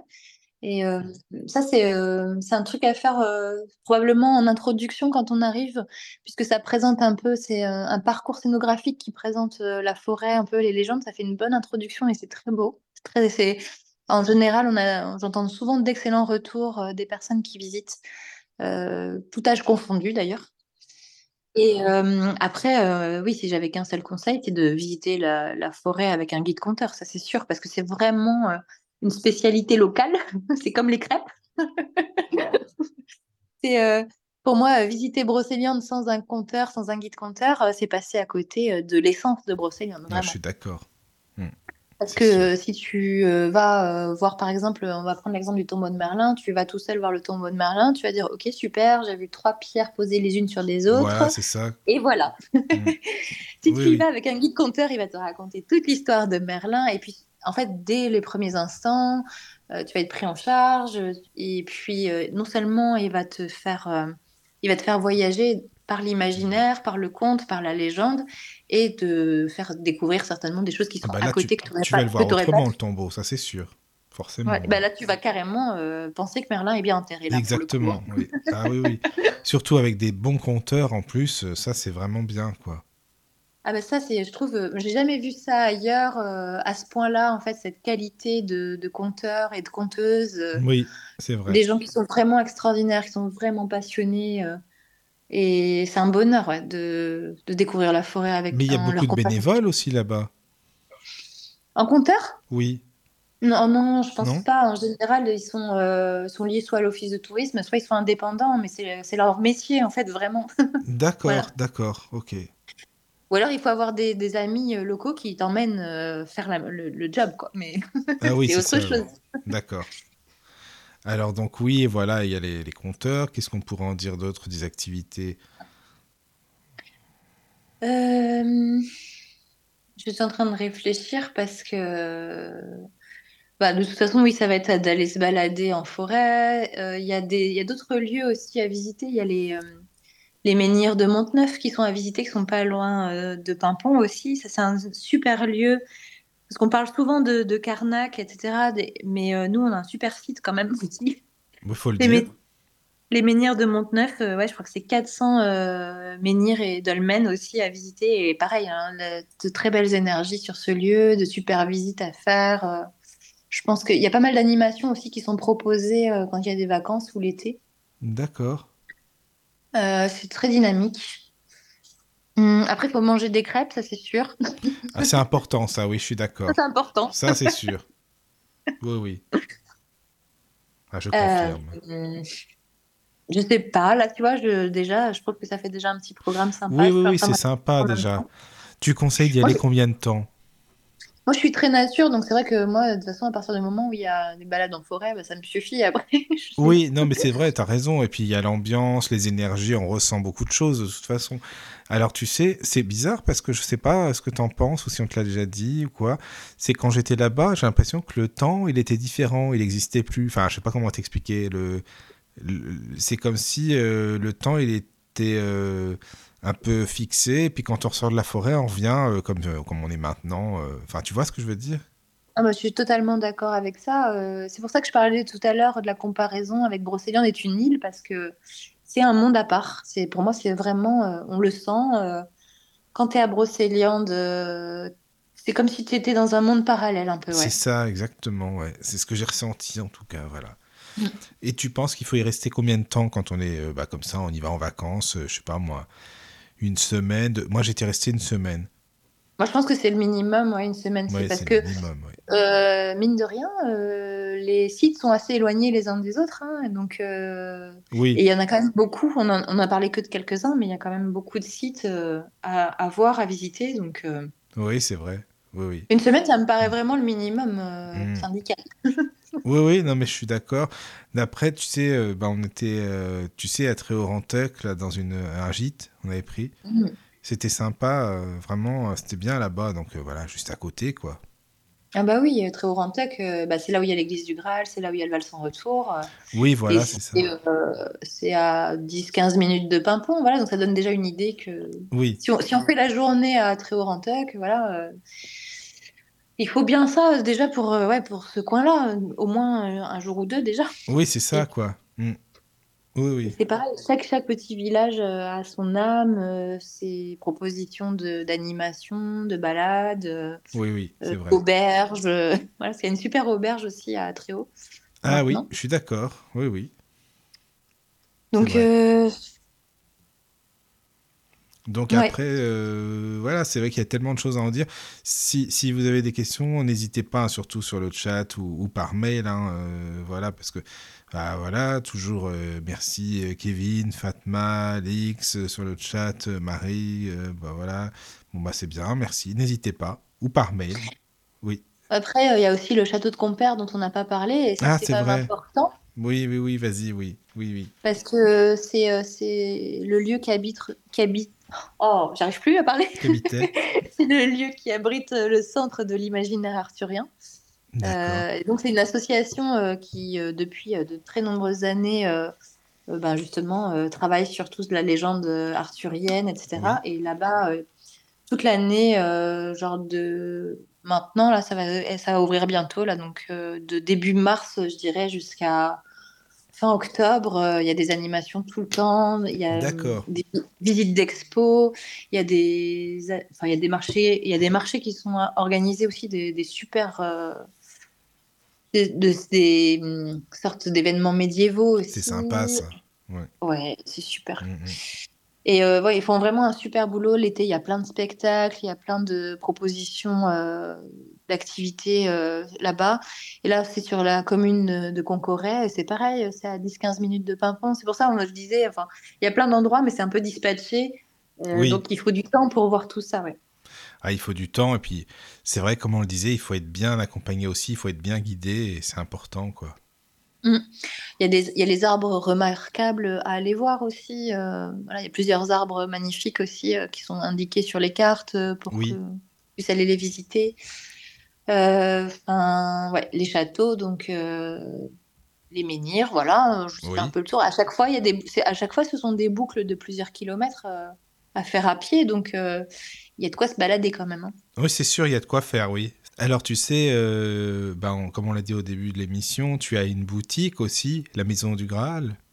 Oui, oui, oui, absolument. Est-ce que tu Boutique. pourrais nous en parler? D'abord, elle est située où cette boutique quand même? Dans la forêt? Euh, ben, en fait, on est à Pimpon toujours, hein, donc euh, oui, on peut dire ça. Euh, à Pimpon, il n'y a qu'une seule rue commerçante, hein, de toute façon, parce que c'est un... On parle de, de Pimpon depuis tout à l'heure et de Brocéliande, mais c'est ce sont des un petit bourg Pimpon en fait. Il y a Oui, oui. qu'une seule rue avec euh, des commerces et donc on a quasiment que des commerces ésotériques, une herboristerie, euh, de l'artisanat. euh, voilà, c'est spécifique hein, aussi à notre coin. Ouais, Et ça. donc moi, ben, quand il y a trois ans, en fait, on m'a proposé de reprendre cette boutique. Et euh, voilà, je me suis dit, euh, si on me propose de, prendre la, de reprendre la Maison du Graal, de toute façon, je peux pas dire non à cette proposition. Ça va pas- voilà, c'est impossible de refuser ce genre de, C'est sûr. D'opportunité. Et euh, j'ai fait évoluer euh, la boutique euh, plutôt vers la librairie parce que pour moi, bah, c'est un aspect qui est super important pour moi. Comme je disais, j'ai toujours aimé les livres. Oui, attends, parce qu'avant, c'était comment avant Tu veux dire, il n'y avait pas de livres Quoi, c'était quoi? Pas beaucoup, ouais, c'était plutôt, c'était vraiment plutôt boutique souvenirs et boutique ésotérique. Voilà. D'accord, d'accord. Donc maintenant, c'est une librairie, quoi. En fait, euh, librairie. Euh, Enfin, elle est en deux ouais. pièces. C'est quoi C'est deux, deux parties? Oui. Enfin, si tu veux expliquer, voilà, comme ça, on va, on va bien se représenter. Oui, c'est, euh, elle est constituée, euh, elle est en U en fait, Oui. la boutique, donc elle est constituée de deux espaces distincts. Il y a un premier espace qui est vraiment dédié à Brocéliande, aux légendes et aux contes de Brocéliande et à tout ce qui est lié. Donc on va y retrouver des statues de fées, des statues de lutins, des statues de dragons. Euh, on va retrouver aussi euh, de l'épicerie locale avec le cidre, euh, le miel de Pimpon. Oh, c'est bon, ça. Des tisanes. On va retrouver des statues qui sont liées à la mythologie celtique et surtout, bah, comme je disais, beaucoup de livres pour tous les âges en fait sur les contes et légendes de la légende arthurienne et de Brocéliande. D'accord. D'accord, Ça, c'est la première partie vraiment de la boutique. Oui. Et la deuxième partie, elle est vraiment liée à l'ésotérisme, à la magie.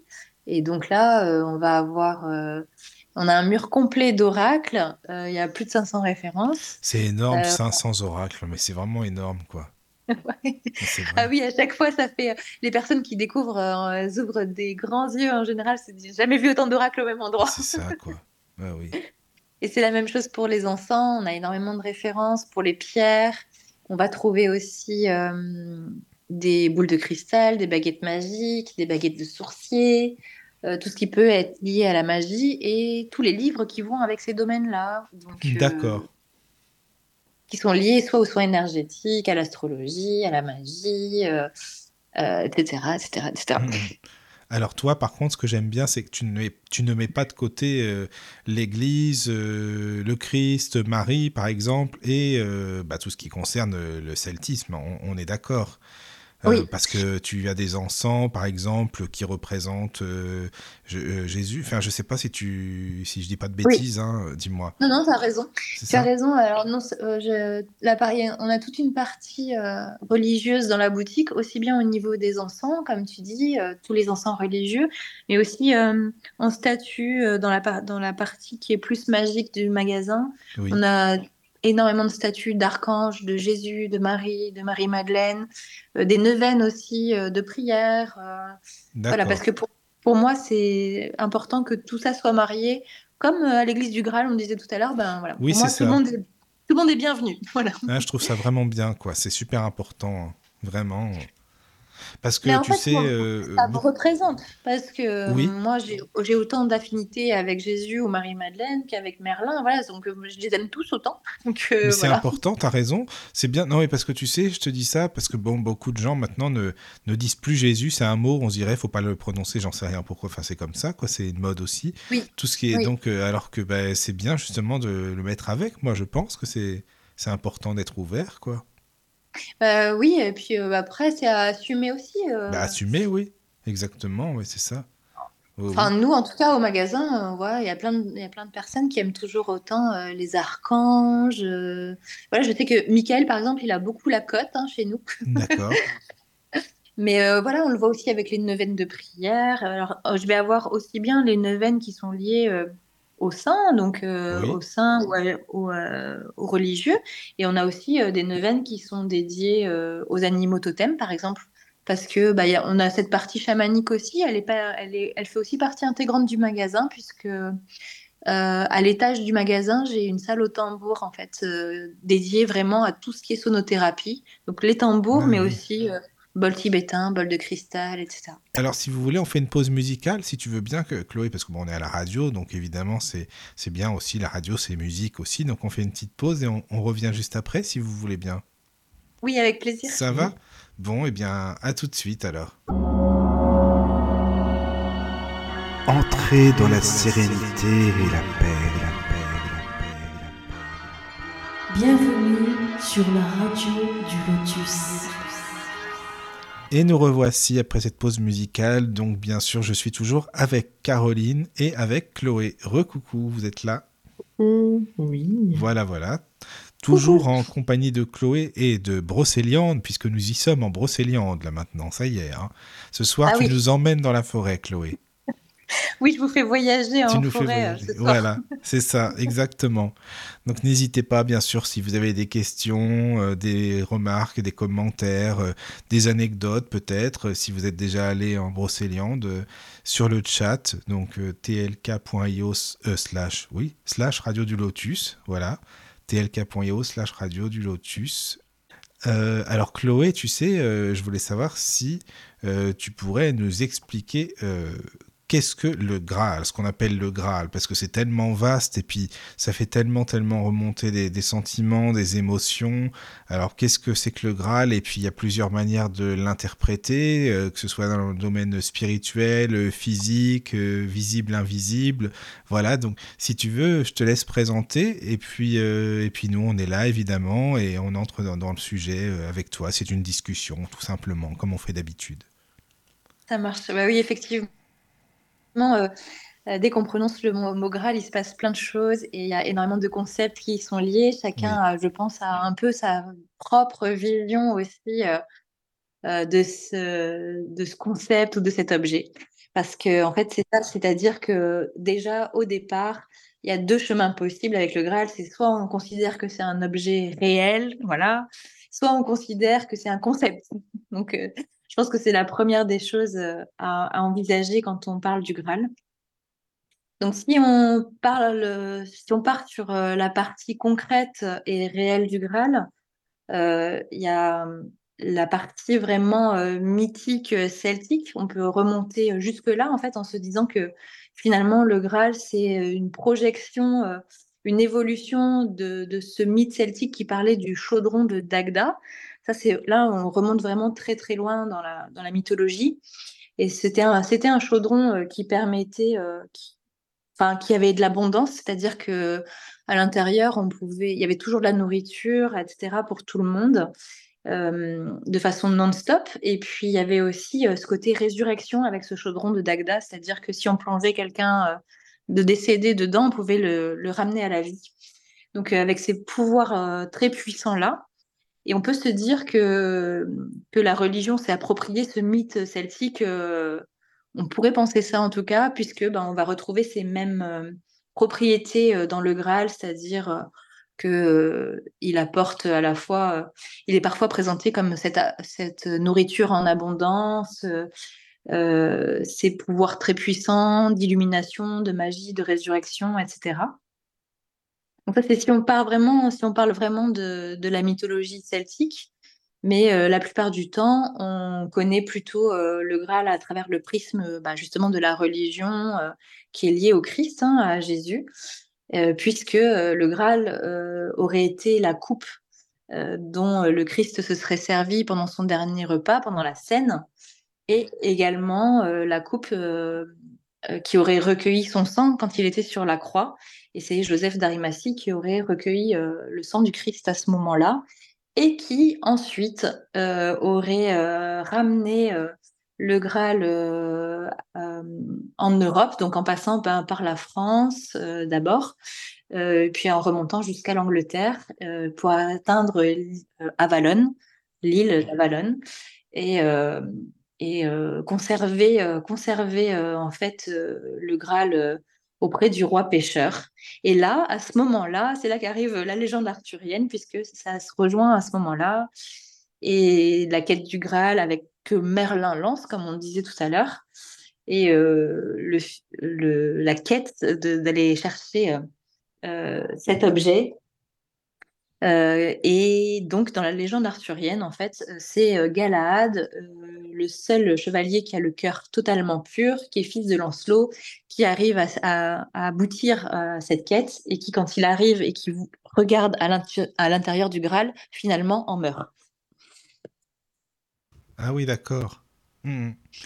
Mais alors, on pourrait dire euh, que c'est, oui, la coupe, comme tu le disais, le chaudron ou l'utérus, parce qu'on dit que le chaudron, ça représente l'utérus, enfin, en magie, tu sais bah oui, aussi, bah, c'est pour ça qu'il y a beaucoup de parallèles en fait.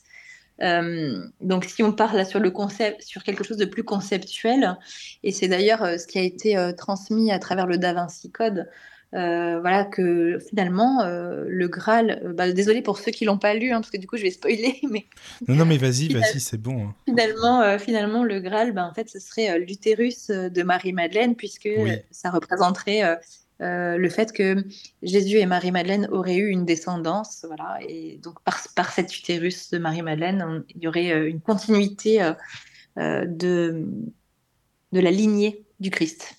Mhm, d'accord. Bon, après, apprendre avec des pincettes, hein, mais bon. C'est pour ça que je dis aurait, voilà, j'emploie toujours le Oui, tu as raison, tu as raison, c'est vrai. Et euh, surtout, comme tu dis, ouais, chacun est vraiment libre de croire ce qu'il veut, de le ressentir comme il le veut, ça c'est super important. Voilà, j'essaye de convaincre personne. On peut poser des choses en disant, voilà, ça peut être ça, ça peut être ça, ça peut être ça. Mais je crois que c'est important ouais, de ressentir en soi ce qui vibre, ce qui nous correspond. C'est ça. Mais qu'est-ce qui vibre en toi, tiens, justement? ben, Pour moi, en fait... Euh, euh, il y a vraiment euh, dans, dans, la quête du Graal, dans, c'est pour moi c'est c'est pas effectivement un objet réel qu'on va aller chercher. En plus, si on fait des recherches un petit peu, euh, il est dit justement que pour le trouver, il ne faut pas le chercher. Et je trouve que ça, c'est un précieux indice, en fait. Oui, j'aime bien. Mm. et pour moi, finalement, atteindre le Graal, trouver le Graal, c'est avoir retrouver euh, le divin en soi, c'est avoir mhm. atteint cette illumination-là. Que ben quelques, on a quelques exemples sur Terre, mais pas beaucoup de certains maîtres qui ont réussi à, voilà, atteindre vraiment une illumination, une fusion avec le divin. Et pour moi, c'est ça en fait. Ouais. C'est de l'alchimie, en fin de compte, on dirait un peu. C'est de l'alchimie, absolument. Absolument. Et puis bah là, on va, alors si tu, on commence à parler d'alchimie, voilà, on va, on va recroiser aussi avec euh, la table d'émeraude, puisque ça. aussi, euh, c'est lié, euh, c'est lié au Graal, et en particulier l'émeraude est liée au Graal parce que ça fait également partie des légendes que le Graal aurait, serait fait d'émeraude, et en particulier de l'émeraude qui était placée sur le front de Lucifer. Et dans la légende, en fait, Lucifer aurait en fait aurait voulu prendre trop de place, se serait pris pour Dieu. Et euh, Michael intervient, finalement, euh, Lucifer est déchu, il, perd son émeraude qu'il a au front. Elle est retrouvée euh, par des marins qui, qui décident de la tailler en 144 facettes et en font le Graal en fait. Donc ça aussi, c'est une histoire merveilleuse, je trouve, et il y a aussi là plein de symboliques parce que ben, l'émeraude, c'est euh, euh, c'est une pierre verte, c'est l'espérance, c'est la vie éternelle, c'est le chakra cœur. C'est. Oui. Hmm. Euh, et le cœur, ben voilà, c'est le, c'est vraiment le lien entre le divin et, et la matière, entre le haut et le bas. et là, je rebondis sur la table d'émeraude qui dit voilà, ce qui est en haut est comme ce qui est en bas et vice versa on peut aller très très loin en fait hein, dans ce sujet. oui, oui, mais justement, c'est vraiment un sujet super intéressant, quoi, parce que bon, il y a de quoi réfléchir, il y a de quoi méditer, hein, ça c'est sûr. Hmm. Ah là oui, hein, complètement. C'est vrai. Et dans l'histoire du Graal, euh, moi, quand, euh, comme je disais, quand euh, j'ai euh, quand j'ai écrit l'oracle, je me suis aussi beaucoup, beaucoup documentée, Oui. j'ai beaucoup lu, parce que, comme on disait, il y a tellement d'histoires, de légendes différentes, et il faut se faire son propre avis. Mais c'est comme ça que j'avais découvert aussi euh, que le Graal aurait été offert au roi Salomon par la reine de Saba. Et euh, là aussi, euh, quand on regarde le symbole du roi Salomon, en fait, euh, ce symbole qui est la croix, oui, la croix à six branches, en fait, euh, qui représente aussi ce qui est en haut et comme ce qui est en bas. Et d'ailleurs, c'est ce symbole que j'ai repris pour la maison du Graal, en fait. D'accord. Je l'ai Oh, je l'ai réinclus, euh, j'ai réinclus ça dans mon, dans mon logo. Oui, Euh, dans mon logo, dans mon logo du magasin, il y a, y a cette étoile à six branches euh, avec au centre la coupe du Graal et un dragon qui le protège. d'accord. Mhm. Il y a Marie sur le chat qui écrit, euh, tu parlais de Lucifer, et le porteur de lumière, ben oui. Oui, absolument. Mhm. C'est ça. C'est son, c'est son petit nom. Voilà. Et alors, comment est-ce que les, les fameux chevaliers euh, apparaissent, euh, les personnages mythiques, les fées, etc. Comment, comment ça s'est passé, donc, après, euh, finalement? Alors euh, euh, là, en fait, c'est vraiment. euh, Donc d'abord, il y a la partie où Merlin euh, met en place le roi Arthur, c'est-à-dire que c'est Oui, grâce à Merlin oui. que Arthur devient roi. Euh, parce que bah, en fait Merlin a la capacité de voir que ben, ça va être un meneur d'hommes voilà qui va pouvoir gérer le royaume Mais tout ça, pardon, c'est sur l'île d'Avalon, c'est ça hein? Alors là on situe ça plutôt en Angleterre euh, pas forcément sur l'île d'Avalon l'île d'Avalon c'est vraiment comme un peu euh, une sorte de paradis entre guillemets C'est un transit un euh, peu, non? Ouais c'est une île mystique c'est un Oui. peu c'est l'île où on retrouve les prêtresses euh, les brumes d'Avalon et en fait c'est là où par contre on va aller enterrer le roi Arthur une fois qu'il est mort Euh, Oui, d'accord. Voilà, donc c'est plus, c'est plus mystique, voilà, c'est un espace, et ce serait plutôt situé à Glastonbury, euh, à Valonne. D'accord. Alors que ben, le roi Arthur, bah, c'est Camelot en fait, hein, il y a plein de gens qui connaissent Tiens, d'ailleurs, qu'est-ce que tu en penses de la série Camelot? Euh, bah, moi, c'est pas, euh, c'est pas hum, avec ça que je match, euh, parce que c'est pas, hum, voilà, même si je trouve ça euh, rigolo et tout, c'est trop éloigné de mon univers Ah oui. finalement, qui, qui est beaucoup plus dans les livres, dans les contes, etc. Et, Non, je voilà, comprends. C'est parce que tout à l'heure, pour t'expliquer, je parlais de l'émission là de ce soir, euh, je parlais cet après-midi, et puis euh, la personne elle me dit ah mais c'est super, bah, je vais écouter. Déjà, je suis fan de Camelot, c'est pour ça que je te dis ça, tu vois. Oui, mais Mm. par contre, ce qui est génial, c'est que ça a popularisé euh, l'histoire. Et ça, euh, ça c'est fabuleux. Et oui, c'est vrai, oui, c'est sûr. Parce que ça a vraiment contribué à, à faire connaître euh, l'histoire du roi Arthur. Est-ce que les gens s'y intéressent? Il y en a plein qui connaissaient pas avant, avant qu'il y ait cette euh, série, hein, avant qu'il y ait cette émission. Oui, donc c'est pas Donc, mal euh, déjà. et puis alors, bah, c'est vrai que ça reste, ça reste souvent euh, rigolo, hein, c'est clair. Ouais, c'est ça quoi. Et moi, je fais partie des gens en plus qui regardent pas la télé, voilà. Enfin, je, je vis dans mon, dans ma forêt, quoi. Non mais c'est bien, c'est très bien, c'est très bien. Reste dans ta forêt, c'est beaucoup mieux, c'est sûr. Tu n'es pas endoctriné comme ça, c'est bien. Ah oui, oui, non, mais moi, je, voilà, je, je- tu vois, on disait tout à l'heure, je, je vis un peu à l'extérieur du monde. Ouais, je Alors, euh, comprends. Mm, mm. dans, je, Brocéliande est peut-être un peu à l'extérieur du monde, du coup. C'est Oui, possible. oui, oui. Ben, moi, je l'ai ressenti comme ça, hein, je te dis, hein, en y étant là-bas. Ben, moi, je le sens quand j'en sors, en fait. Quand je Ben, c'est sors ça. de Brocéliande, Oui. euh, ben, je suis vite euh, pas bien, en fait. Ouais, oui, oui, non, mais je comprends très bien, vraiment. C'est ça. Et euh, j'ai du mal à, j'ai du mal à sortir euh, de, de cet endroit et, puis, et à me sentir bien ailleurs. Euh, il faut vite que je, en général, je, je pars pas très longtemps, je reviens vite euh, en forêt. ouais. Mais je crois qu'on s'habitue, euh, on s'habitue à l'ambiance, on s'habitue au niveau énergétique, je pense aussi. Oui. Enfin, et du coup, euh, dès qu'on sort, il y a un décalage en fait euh, Mmh, assez dingue. C'est ça. Moi, je suis d'accord, c'est vrai. Donc, bah, donc on va, on va continuer, euh, si tu veux bien. Alors, donc les personnages, tu disais, sont arrivés euh, par la suite, euh, voilà, avec, avec Merlin, c'est ça? Oui, oui, oui. en fait, après, bah, les, les, les choses se constituent. Donc, euh, euh, Merlin euh, met en place la table ronde. Alors, parfois, on dit que c'est la dot aussi de Guenièvre. La table ronde, c'est, voilà, ça dépend toujours des versions dans la légende arthurienne. arthurienne, pardon, c'est un peu le problème, c'est qu'il y a toujours plein de versions.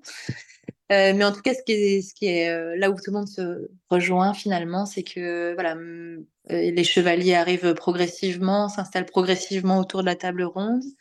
Là, c'est pareil, on a, en fonction des récits, on n'a pas le même nombre de chevaliers. Hein. Ils peuvent, des fois, ils peuvent être 12, comme des fois, ils peuvent être plus, de, plus de 100. Enfin, voilà, c'est très variable. Ça varie vraiment à ce point aussi, même pour les chevaliers Ah ouais. et tout. D'accord. Ouais.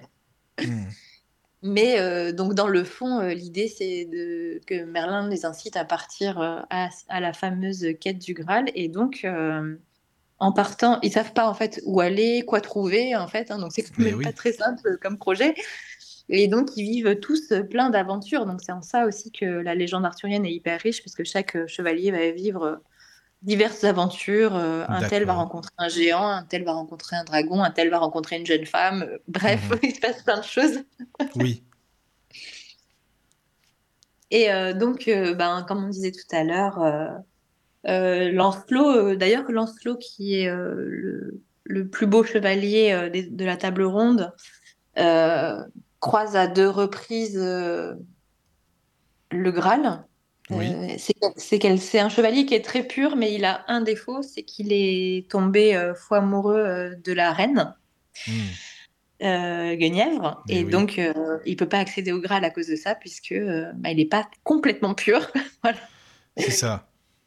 Et cet amour adultère, oui, ne lui permet pas d'y accéder. Et c'est la raison pour laquelle, en fait, ça va être son fils qui, qui est Galahad, qui va, euh, qui va aboutir, à- qui va réussir cette quête. ouais.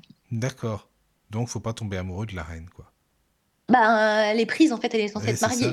Encore. Oui, normalement, elle est mariée, oui. Sinon, on va être enfermé encore, tu sais, dans le, dans le Val. sans- Voilà, Voilà. exactement. C'est ça, quoi. D'accord. Bah, D'ailleurs, on, on a, euh, on a un lieu euh, en Brocéliande qui aurait abrité les amours euh, adultères de, de Guenièvre et de Lancelot. Oui. On a un lieu qui s'appelle le, le Pont du Secret. Voilà. D'accord. Et c'est là qu'ils se seraient embrassés pour la première fois. Oh, c'est mignon, ça. C'est trop mignon. Ben oui. D'accord. Et euh, alors, quand on parle aussi de la fée, parce a la fée Viviane, la fée Morgane, euh, comment est-ce qu'elles apparaissent, euh, quel- comment on peut les, les situer, et puis leur, leur caractère, leur personnalité, si tu veux bien en parler. Oui. Alors, la fée Morgane, elle apparaît rapidement puisque euh, elle serait la demi-sœur finalement du roi Arthur. Oui, Donc, elle est partie intégrante en fait de la légende. Euh, elle est, elle a souvent été représentée euh, comme euh, quelqu'un de mauvais, quelqu'un de jaloux. j'ai euh, toujours entendu comme- ça, moi. Hmm. Voilà, comme une femme fatale euh, qui a beaucoup d'amants, euh, qui, les qui utilise les hommes, euh, etc. C'est ça. Et quand on creuse un peu plus la question, en fait, moi, je me suis beaucoup réconciliée avec Morgane parce que je me suis rendu compte que finalement, c'était plutôt une femme, plutôt une, sorte de femme médecine, voilà, avec beaucoup de connaissances sur les plantes. D'ailleurs, Merlin l'enseigne, hein, elle est, elle est élève de Merlin. D'accord. Et c'est plus qu'elle a, on dit, je l'ai plus vue comme euh, une femme qui finalement n'a pas trop de chance avec les hommes, euh, voilà, qui a une position qui est pas facile. Et euh, la position de la femme à l'époque, elle est pas très bien vue, on va dire ça comme ça. Oui. oui. Surtout si on a un tempérament à être un peu libre, autonome, etc. C'est ça. Bon, voilà. La femme libre. Mais alors, mais comment tu en es venu à ces conclusions-là, tiens, justement? Euh, en fait, euh, je pense qu'il y a eu plusieurs aspects. Il y a eu bah, toutes les recherches que j'ai pu faire euh, quand j'ai écrit l'oracle de Brocéliande, parce que j'ai aussi essayé de lire différentes visions des personnages, différents prismes, justement, pour pas avoir le côté, tu sais, un peu téléphoné, euh, ou voilà, la, la vie un peu que tout le monde a de loin, euh, Oui. sans avoir creusé. Mhm. Et puis, euh, je pense qu'il y a une partie aussi euh, canalisation, parce qu'en fait, tu passes tellement de temps avec les personnages, à écrire sur eux, à faire des recherches sur eux. Ben, en fait, les énergies, elles se présentent à toi et Oui, tu les oui, oui, je comprends. ressens. D'accord. Mhm. Et voilà, et finalement, voilà, elle est, elle est. je- D'ailleurs, bah, je parle d'elle évidemment dans l'oracle, hein, et Oui. j'ai choisi euh, de la présenter euh, comme une femme puissante, comme, mais comme plus comme euh, un féminin sacré très puissant que comme euh, la mauvaise personne. C'est ça. Puis s'il y a des Morganes qui nous écoutent, hein, bonsoir, bien sûr. Bah ouais, en plus, j'ai plein de copines qui s'appellent Morgane. Ah, moi en plus, c'est vrai, t'en as. Bah voilà, bah, d'accord. Bon, bah voilà. c'est pas mal ça. d'accord. Bon, alors donc. Mais là, euh, ouais, c'est oui. vraiment euh, la guérisseuse, la femme qui a du pouvoir. euh, pour Mhm. moi, en tout cas, hein, c'est la femme qui s'affirme. euh, Et donc, oui, ça peut être mal vu, mais euh, en fait, elle a pas, pour moi, elle a pas un mauvais fond, en fait. hein. D'accord. Non, mais ça, c'est important. C'est surtout ça. Parce que c'était surtout le fond, en fait, moi, que je, je, me, enfin, je, je me posais la question, tu vois, c'est ça, quoi. Mais euh, bon. Bah oui, mais en plus, euh, dans la légende, euh, dans certaines légendes en tout cas, elle, a un fils euh, avec le roi Arthur, donc un fils incestueux. Voilà. Donc ça aussi, ça participe à, la- à sa mauvaise réputation. Mais oui. Euh, euh, dans certaines versions, elle aurait, euh, elle aurait séduit euh, Arthur volontairement.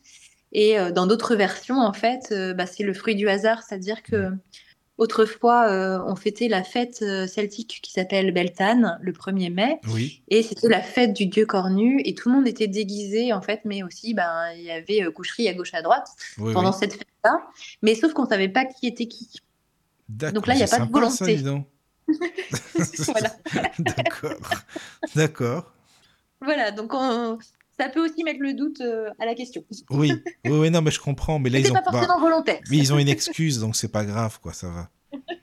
D'accord. Bon. Mais après, faut, oui, il faut remettre les choses aussi dans leur contexte. Caro, ça te tente un peu, non, là-bas Ça fait de Beltane.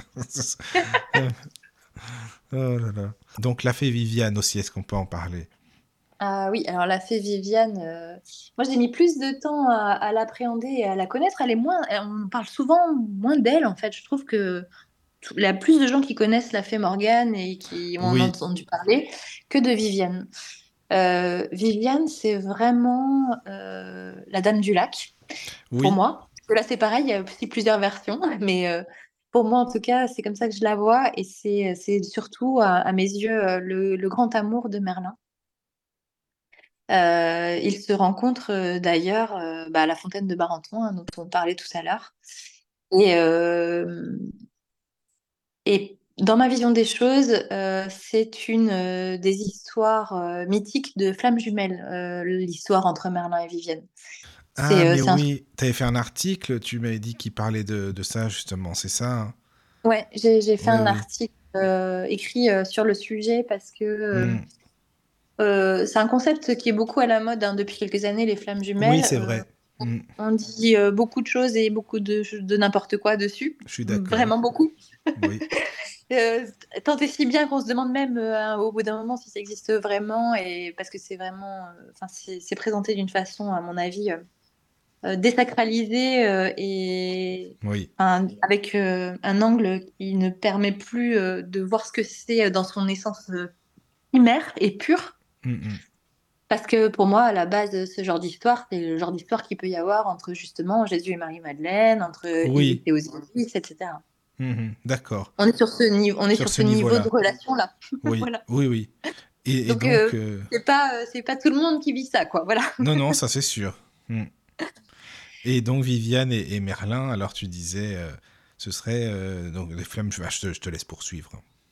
Oui, alors, euh, bah, parce qu'en fait, on retrouve euh, dans l'histoire euh, d'amour, entre guillemets d'amour, je mets, parce que c'est pas, c'est pas que ça. La flamme jumellerie, c'est pas, c'est pas juste une histoire d'amour.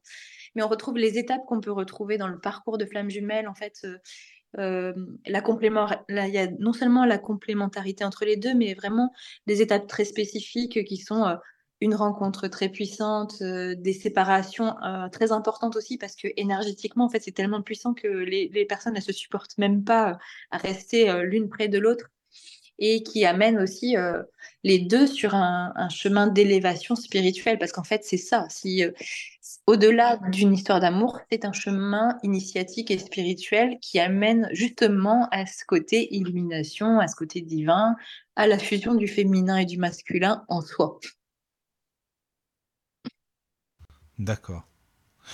Et euh, donc, euh, oui, oui, c'est mes chouchous, quoi. Donc, euh, enfin, voilà, de toute façon, Merlin et Viviane, ouais, ce sont mes chouchous, et voilà, je le dis, j'assume. Mais t'as raison, bah, c'est bien, il faut assumer, c'est ça. Mais c'est Viviane qui a en- enfermé Merlin, euh, c'est ça? Ou, ou non C'est Ah oui. des bêtises, non Alors ça, ça? bah ça c'est également euh, un des récits, enfin, c'est une des façons de raconter l'histoire. Euh, C'est-à-dire que Merlin, en fait, n'est jamais là parce qu'il est tout le temps parti par Mont et par Vaux euh, Oui, pour euh, gérer les affaires du royaume. Euh, voilà, ça fait une bonne excuse aussi. c'est ça. Mais euh, également peut-être euh, donc dans ce prisme-là, euh, parce que ben rester avec Viviane, c'est c'est euh, après au bout d'un moment en fait euh, se réunir à Viviane et fusionner avec Viviane, c'est quelque chose qui fait que les deux ne forment plus qu'un finalement. Et oui. Et accept- accepter ça, c'est pas non plus une évidence Mm, mm. pour euh, ni, ni pour l'un ni pour l'autre, je pense. Oui, c'est ça. Et euh, donc, dans certains récits, on dit que Viviane en a marre, en fait, et euh, du coup, elle décide de l'enfermer dans la forêt de la forêt, pour ouais. qu'il arrête de, de partir tout le temps. Oui, oui, oui. Euh, dans ma vision, en fait, c'est simplement que c'est un commun accord, parce que C'est pas une tour? Il y a pas une... C'est pas ça, non? c'est une autre des versions. Ah, c'est une... Ah, c'est une autre des versions, d'accord. Ouais. Ok. Il y en a qui, il y en a qui disent que c'est qu'il est enfermé dans la forêt, il y en a qui disent que c'est une tour, il y en a qui disent que c'est une prison d'air. Ah oui, Voilà. voilà, oui. Oui, oui, oui, d'accord. Donc, euh, dans la version que j'avais entendue à Brocéliande, c'était une tour. Le conteur nous avait dit ça, en tout cas. Voilà, c'est pour ça. Bah oui, c'est ce que je te disais, chaque, euh, chaque personne qui, qui parle et qui raconte la légende va choisir euh, Ce qu'il les éléments qui ressent. lui conviennent. Voilà, Ouais. c'est ça, c'est ça. Donc, ça pourrait Après, être ça change la... pas grand-chose. Hein. euh, Non, ça fond, change pas c'est quelqu'un grand-chose. qui est enfermé, quoi. Oui, c'est ça, exactement. Voilà, bon, voilà. Et donc, euh, et toi, tu penses quoi? Enfin, comment tu l'interprètes alors?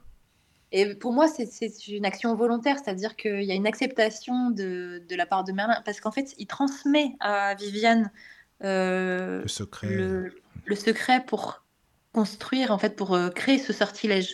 Oui, parce que c'est lui donne- qui se tire une balle dans le pied, comme on dit fina- finalement. Parce que Bah, c'est ça, mais c'est pour ça que pour moi, c'est une action volontaire, c'est-à-dire qu'il sait très bien vers quoi il va, il sait très bien ce que ça va donner, oui, et en quelque part, il l'a- il l'accepte en disant, c'est une preuve d'amour finalement, en disant, j'accepte de rester avec toi, j'accepte cette fusion entre mais nous, oui, mais c'est vrai. qu'on qu'on ne soit plus jamais séparés. Ouais, il lui donne la solution, quoi. Oui, alors bah, tu vois, on peut voir l'histoire des deux côtés, en mode, euh, c'est elle qui est trop méchante, elle l'a enfermé, ou c'est euh, c'est lui finalement qui lui a donné les clés en disant, vas-y, enferme-moi. Mais euh, oui, j'aime bien cette interprétation-là, quoi. J'aime bien, euh, plutôt que de me dire, euh, bah, c'est la méchante, euh, voilà, elle le veut que pour, pour elle, et ci et ça. Enfin, C'est ça, oui, euh, malheureusement pour elle, il y en a plein qui la voient comme ça, comme une euh, égoïste. oui, c'est ça, comme une égoïste, exactement, ouais, exactement, c'est ça. Mais euh, non, mais c'est intéressant parce que tu vois, euh, tant euh, Viviane que Morgane, je trouve que ça fait réfléchir aussi à la, à la psychologie euh, humaine et puis, euh, enfin, de se dire, est-ce que nous on ressemblerait plus à Morgane, Viviane ou Merlin? Enfin, tu vois, ça peut être sympa aussi. Ah oui, complètement. Ouais, voilà quoi. Quel côté on a et pourquoi, qualité, les défauts. Enfin voilà, ça, ça laisse toute une panoplie. et puis pour l'imagination, c'est bien. Oui, puis c'est, pour moi, c'est aussi euh, sortir du jugement, tu vois. C'est euh, Oui, c'est c'est ça. dire, euh, attends, mais peut-être que si tu voyais euh, la situation sous un autre angle, tu ne verrais pas le personnage de la même façon parce que tu n'as peut-être pas tous les éléments ou tu n'as peut-être pas vu cet angle-là. Hmm. Et ça, c'est c'est aussi impossible. Et finalement, euh, euh, voilà, tu, tu, si tu avais par exemple une vision euh, de Viviane comme étant euh, une femme hyper égoïste qui décide que Merlin reste uniquement avec lui et qu'il ne puisse plus aller voir personne d'autre, Oui, ça peut te, te proposer une autre version qui dit bah non, finalement, c'est juste une femme et un homme qui s'aiment et qui décident ensemble de rester l'un avec l'autre pour toujours. c'est ça, oui. C'est quand même plus sympa. Hein. Bah ouais, je trouve. je Bah trouve. oui. hein. Non, mais c'est sûr, c'est sûr. Oui, oui. Mais, euh, mais toi, c'est vrai que ce qui est bien, c'est que tu t'y intéresses depuis euh, très longtemps, comme tu le disais, à toutes ces, tous ces, ces légendes et tout. Et donc, tu es baigné là-dedans vraiment, hein, tout le temps, quoi. Oui, euh, oui, et puis bah, vraiment j'adore ça. Je pense que voilà, ça se sent, ça se sait. Oui, oui. je m'en cache pas. Euh. De toute façon, j'aurais pas pu euh, faire l'oracle de Brocéliande euh, si j'avais pas euh, eu, eu cette passion-là, c'est Mhm. certain. Ouais, c'est clair. Et puis alors en plus ça c'est un truc que je me suis dit avec le recul aussi hein, parce qu'après je me suis dit mais, enfin mais enfin je viens juste d'arriver je fais l'oracle de Brocéliande euh, voilà comme si j'étais chez moi Elle se prend pour qui, Euh, celle-là? C'est quoi, ça? Ouais, exactement Bah ouais. mais ça c'est un truc que j'ai réalisé que euh, il y a pas longtemps en fait C'est vrai? C'est marrant, ça, bah, disons. Ah oui. bah ouais je me suis dit bah bah dis donc et heureusement je crois parce que si j'avais réalisé ça au départ peut-être que je me serais pas autorisée Non, oui, oui, je comprends. T'aurais pas. Ah oui, mais justement, bah, c'est pour ça, tant mieux, c'est très bien. c'est très bien que ce soit comme ça. voilà quoi. Ouais, et puis euh, alors, euh, oui, le, le- la meilleure chose qui ait pu m'arriver à ce sujet, c'est oui, euh, qu'il y ait des gens du cru, vraiment, des gens d'ici, qui aiment vraiment l'oracle et qui trouvent que vraiment il correspond à, l'énergie de Brocéliande. Ça, c'est Et ça, génial. Mm. c'était le plus beau compliment qu'on puisse me Oui, faire. oui, oui. Ah, mais oui, je suis d'accord. Alors, ça, c'est sûr quand même que des personnes te le disent. euh, oui, oui, oui. Mm. Mais tu as discuté beaucoup, beaucoup avec des personnes. Bah. Enfin, en fait, pour t'expliquer, moi, je trouve que rien de tel que d'apprendre avec des personnes âgées, quoi. Vraiment, euh, les personnes qui vivent là depuis euh, très, très, très longtemps, qui ont toujours connu. Des- Est-ce que tu as discuté beaucoup avec des personnes de- du pays, comme on dit, quoi, finalement? Bah, plutôt après, parce que comme je te disais, euh, quand je suis, je suis arrivée, et euh, six mois après, c'était le confinement. Oui, après, oui, oui, oui, voilà, c'est ça, quoi. Donc, euh, pendant ma période d'écriture, ça a été beaucoup pendant cette période-là de confinement finalement. Et Mhm. Euh, donc, autant j'ai eu euh, beaucoup, euh, j'ai fait beaucoup de promenades avec les conteurs, etc. Oui. Mais euh, les personnes âgées, non, ça, ça a été finalement après que je les ai rencontrées, une fois que j'ai eu la Maison du Graal, que j'ai rencontré plus de gens ici, etc. Et là, est-ce que tu as Et appris encore beaucoup, beaucoup de choses en plus qui t'ont, enfin, qui t'ont marqué, quoi?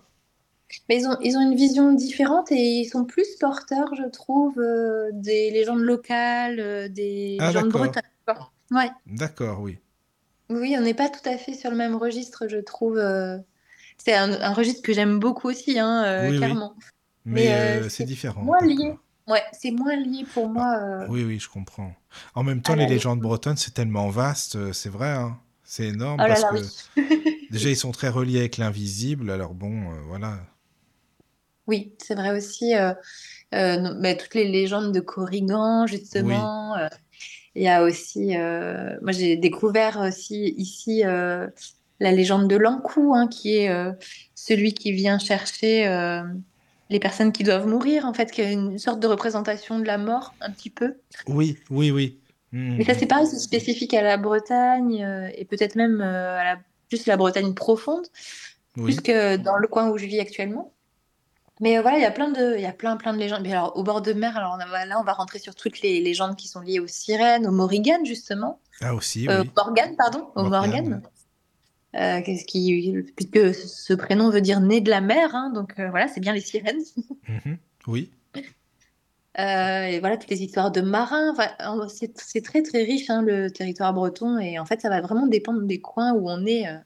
et tu vois, à, à quelques, d'un département à l'autre ou d'un, de quelques kilomètres, à quelques kilomètres de là, euh, t'as pas les mêmes histoires. oui, c'est ça. D'ailleurs, il y a beaucoup de, de livres, de, de contes et légendes de Basse-Bretagne, de Haute-Bretagne. Enfin voilà, c'est C'est ça. c'est intéressant. Moi, j'aime beaucoup ça. Enfin voilà, c'est vraiment, moi, je suis à fond avec tous ces sujets. Tu sais, hein, que voilà. Euh, alors, je sais pas si tu avais d'autres choses à, à rajouter concernant euh, le gras. Enfin, il y aurait tellement, on pourrait y passer la nuit, mais euh, qui te viennent comme ça, est-ce que tu as des choses à rajouter que tu voudrais euh, partager? Parce qu'on a parlé de l'église du Graal, on a parlé de, du Graal en tant que concept, en tant Oui, qu'objet.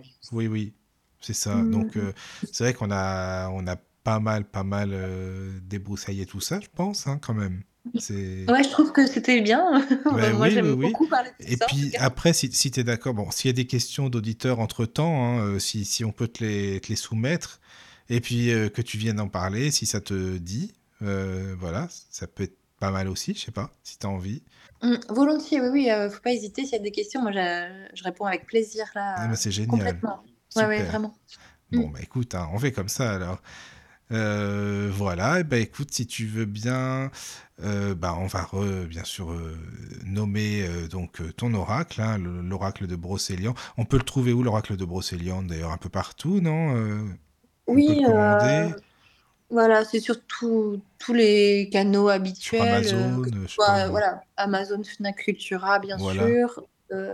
Et puis après, dans les, dans les librairies, euh, ça dépend des librairies. Ça, il faut que la librairie s'intéresse hein, certainement aussi à ce sujet. ça Je quoi. pense euh, il y a tellement de titres maintenant, comme on disait, Oui, qu'il y a des oui, sélections qui sont faites. Voilà. C'est euh, ça. à, Alors, à c'est sûr que vous allez le trouver partout, ah mais ben, là oui, c'est sûr. Bah puis dans ta boutique aussi déjà le, la maison du Graal, hein. Oui. Déjà, ça c'est à la, important. à la boutique, mais même à l'office de tourisme à Paimpont, voilà, enfin Ah oui aussi, oui. Ah c'est bien Ouais, ça. D'accord. ouais, ça c'est chouette. euh, Pour, Oui. ça, ça aussi, c'est une jolie reconnaissance pour moi. Ouais, c'est super. Tu Mm. pourrais nous parler euh, du salon de l'oracle et du tarot? Ah bah oui, avec plaisir. Je suis en Parce qu'on plein n'en dans a les pas vraiment préparatifs. parlé, donc si tu veux bien nous expliquer déjà la jeunesse, enfin comment ça s'est passé, c'est toi qui l'as créé, donc est-ce est-ce que tu peux nous expliquer vraiment euh, comment ça s'est passé? Eh bien, c'est parti. euh, Donc, comment ça a commencé? Euh, je suis partie d'un simple constat qui disait, euh, en France, on a plein de salons du livre et euh, bah, il n'y a pas de salon de l'oracle ni de salon du tarot. En fait, il y avait. Je me suis dit, ben, en plus, ben, du coup, j'ai la casquette libraire et je me disais, c'est quand même fou. voilà. Et donc, j'en parle, j'en parle à, mon adjointe au magasin. Et puis, euh, je lui dis, bah, j'aimerais bien le proposer du coup, puisque ça n'existe pas. Et je lui dis, qu'est-ce que t'en penses? Elle me dit, bah oui, pourquoi pas. Et voilà, on part comme ça en se disant, voilà, on va faire un petit salon euh, sur le sujet. euh. Et ça, c'était euh, il y a euh, 15 mois à peu près, hein, euh, 15-18 mois, tu vois. Et donc, euh, nous voilà euh, à programmer ça. Donc, euh, je contacte des personnes que je connais et je me dis, ouais, ça va être un petit événement sympa. On va faire ça, on va faire ça à Pimpon, là, ça va être cool et tout. Et euh, du coup, euh, pour faire ça, je monte une association euh, qui s'appelle l'Étoile de Brocéliande pour pouvoir créer ce salon, etc. Voilà, que ce soit pas lié, que ce soit pas lié à la Maison du Graal, voilà, que ce soit des choses bien différentes. Et en fait, ça prend une ampleur très rapidement euh, que j'avais pas imaginé, euh, un engouement que j'avais pas imaginé. Et finalement, bah, je me rends compte que voilà, il faut louer la, grande salle qui existe ici à Pimpon, là, c'est et que il y a des artistes, des personnes très connues qui viennent un peu de partout, qui sont enthousiastes sur le projet. voilà, des gens comme Isabelle Serre, François Villeneuve. Sandy Tatou, etc., euh, voilà, qui sont déjà super partants pour participer. Euh, J'en cite que quelques-uns, hein, mais euh, on se retrouve finalement à, à 16, euh, 16 Ouais, artistes. quand euh, même. Mais c'est une salle ouais. qui peut contenir combien de personnes? Alors, je saurais te dire. Je ne saurais te Mais c'est dire. quand même Alors, grand, moi, je- quoi. Ouais, ouais, c'est grand, euh, c'est grand. C'est grand parce qu'à l'intérieur de la salle, donc on a ces exposants-là et on a également, euh, je mets en place aussi un marché fantastique, c'est-à-dire un, un marché qui permet de mettre en valeur euh, les artisans de Brocéliande. D'accord.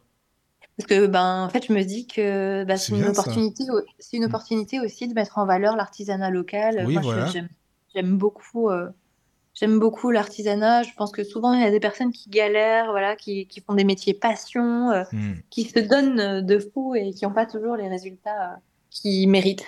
Et donc, on en profite pour accueillir aussi bah, 16 artisans. Donc, D'accord, mais c'est bien ça. C'est important aussi. hein.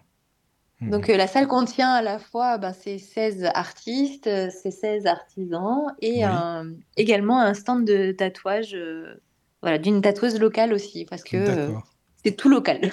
Voilà. Et alors, donc, les, les personnes, enfin, les intervenants, quoi, vont faire des, des conférences, c'est ça? Voilà, alors en fait, euh, je base euh, le salon sur, euh, sur la culture, vraiment. L'idée, c'est de faire découvrir le monde des oracles et des tarots à- au plus grand nombre. De, de montrer qu'on peut faire plein de choses avec un oracle ou avec un tarot et pas que de la divination. Et donc, j'installe du coup, j'instaure plusieurs règles par rapport à ça. J'instaure le fait qu'il n'y a aucun tirage pendant le week-end. Ah oui. Euh, voilà, parce que tu as des gens qui viendraient que pour ça, c'est ça le truc aussi, tu vois. Voilà, et puis alors je veux vraiment me dissocier à ce moment-là de je, je suis pas un festival de la voyance en fait. Je c'est pas l'ambiance qu'on cherche, c'est pas du tout ça qu'on veut. Et par ailleurs, euh, je défends le fait que la spiritualité n'est pas un business. Donc je veux absolument éviter euh, tout ce qui est euh, prestations tarifées. Ah, c'est tout à ton honneur, ça. Donc euh, tout le salon est entièrement gratuit euh, pour tout le monde, que ce soit euh, les visiteurs, les artisans, les, les artistes, les conférences, les ateliers, tout, tout fonctionne gratuitement ou sur don libre, parce qu'en fait, s'il n'y a pas de don, Par contre, la salle, faut la louer. C'est ça? Ben voilà, c'est pour ça que je dis s'il n'y a pas de don, ça fonctionne pas. C'est-à-dire que je fais un pari complet. Je fais un Oui. pari en me disant, je ne sais pas si ça va fonctionner mon truc, mais j'y crois.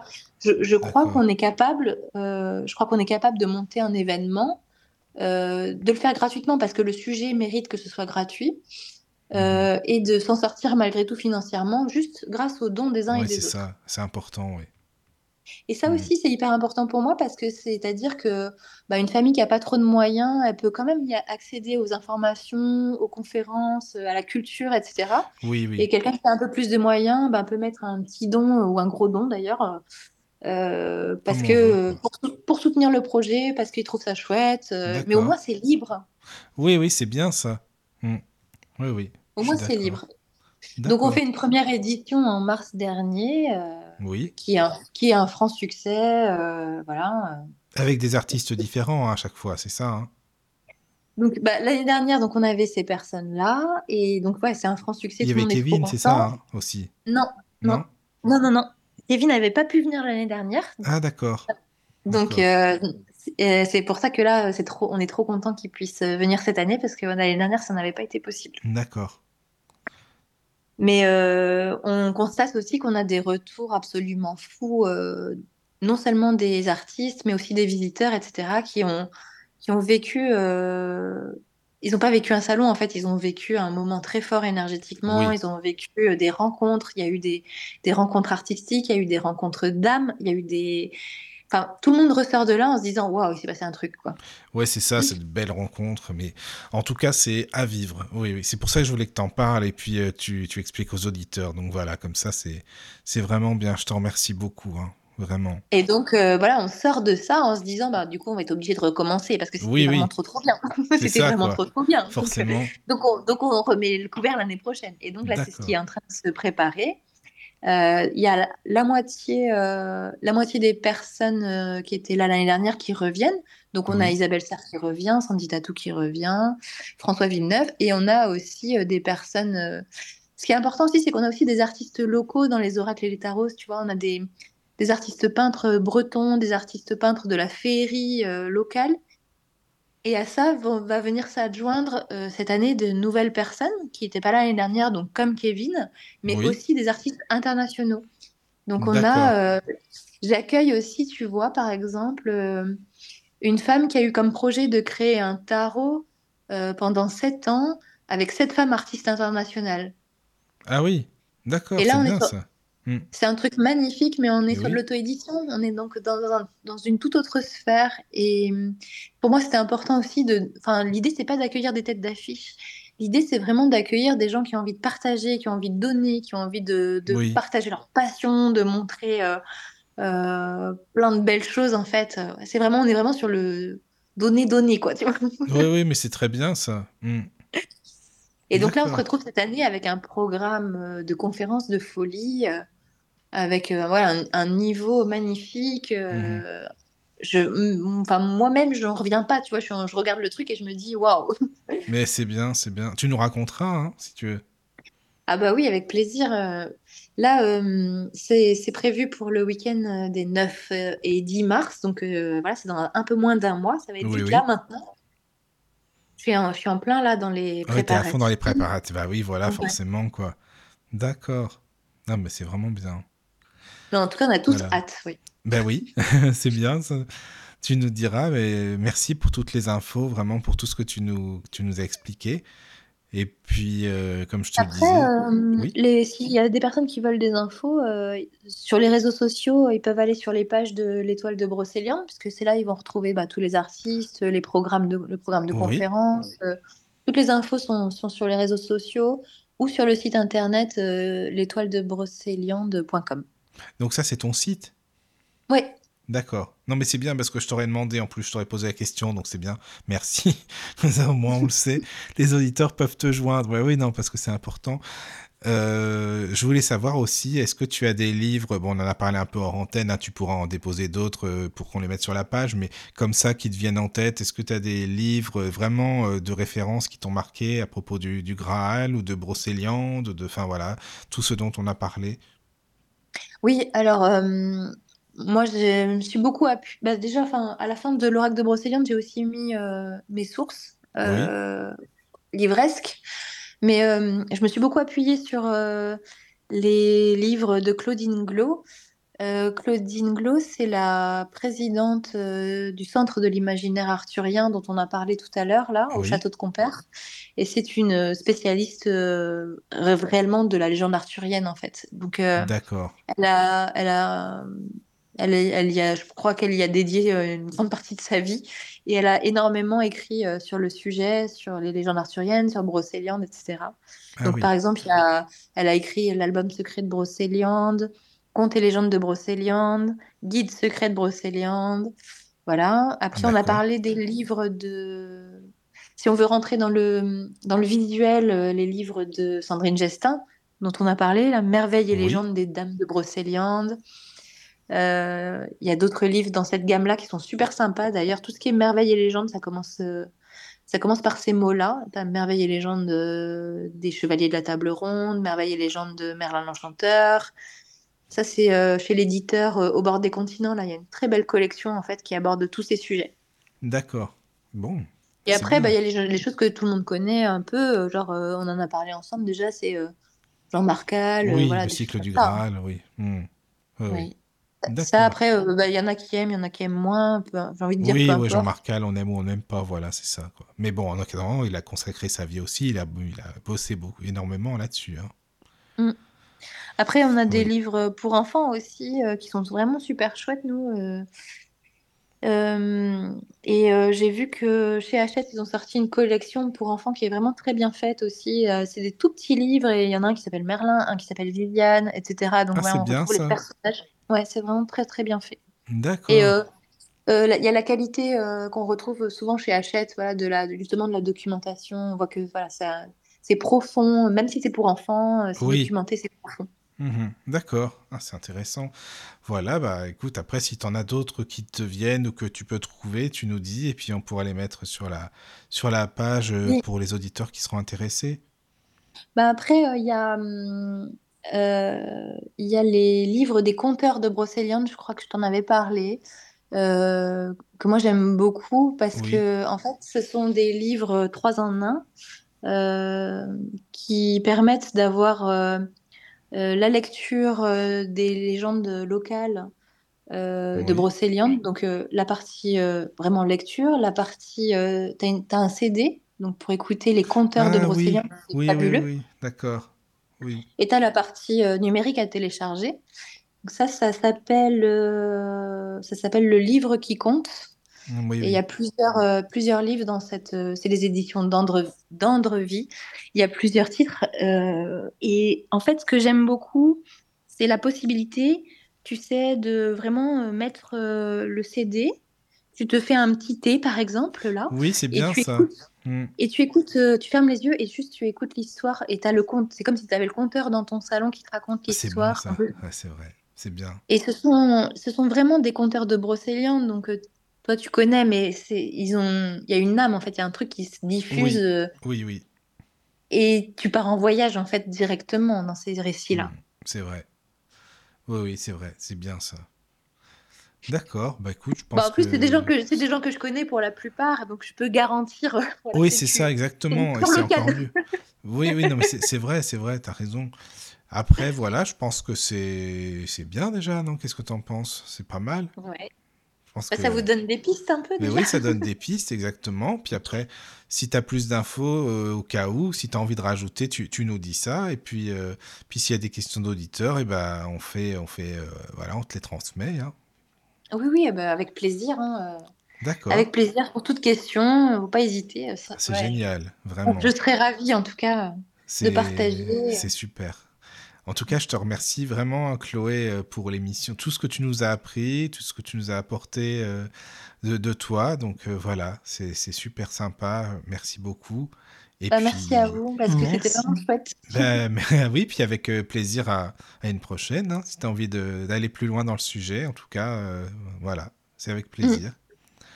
Merci. Euh, voilà. Merci beaucoup. Merci. euh, c'est- ouais, Oui, c'était un, un grand plaisir de pouvoir vous partager ça et Ah, voilà, je, suis, je suis ravie. C'est gentil.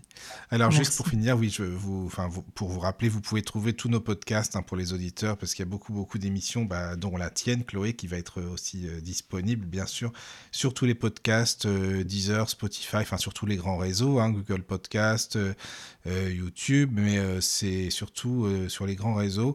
Donc la radio du Lotus, Regard ésotérique, et là vous pouvez trouver euh, tous tous nos podcasts.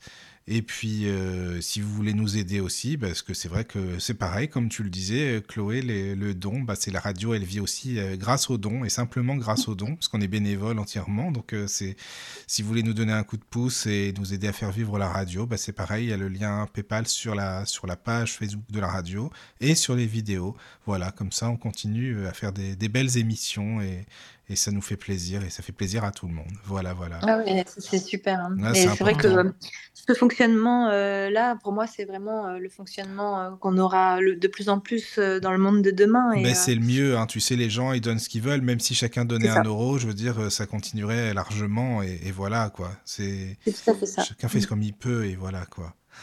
bon, eh bien, bonne nuit à tous surtout, dormez bien et puis peut-être Bonne allez euh, à Brocéliande dans vos rêves, hein, on sait jamais, hein, euh, ça peut être bien aussi. voilà. Faire de beaux rêves magiques. De beaux rêves magiques, exactement. À très bientôt. À bientôt. À bientôt. Bienvenue sur la radio du Lotus. Avec Caroline et Michael. La radio du Lotus, on l'écoute partout dans le monde.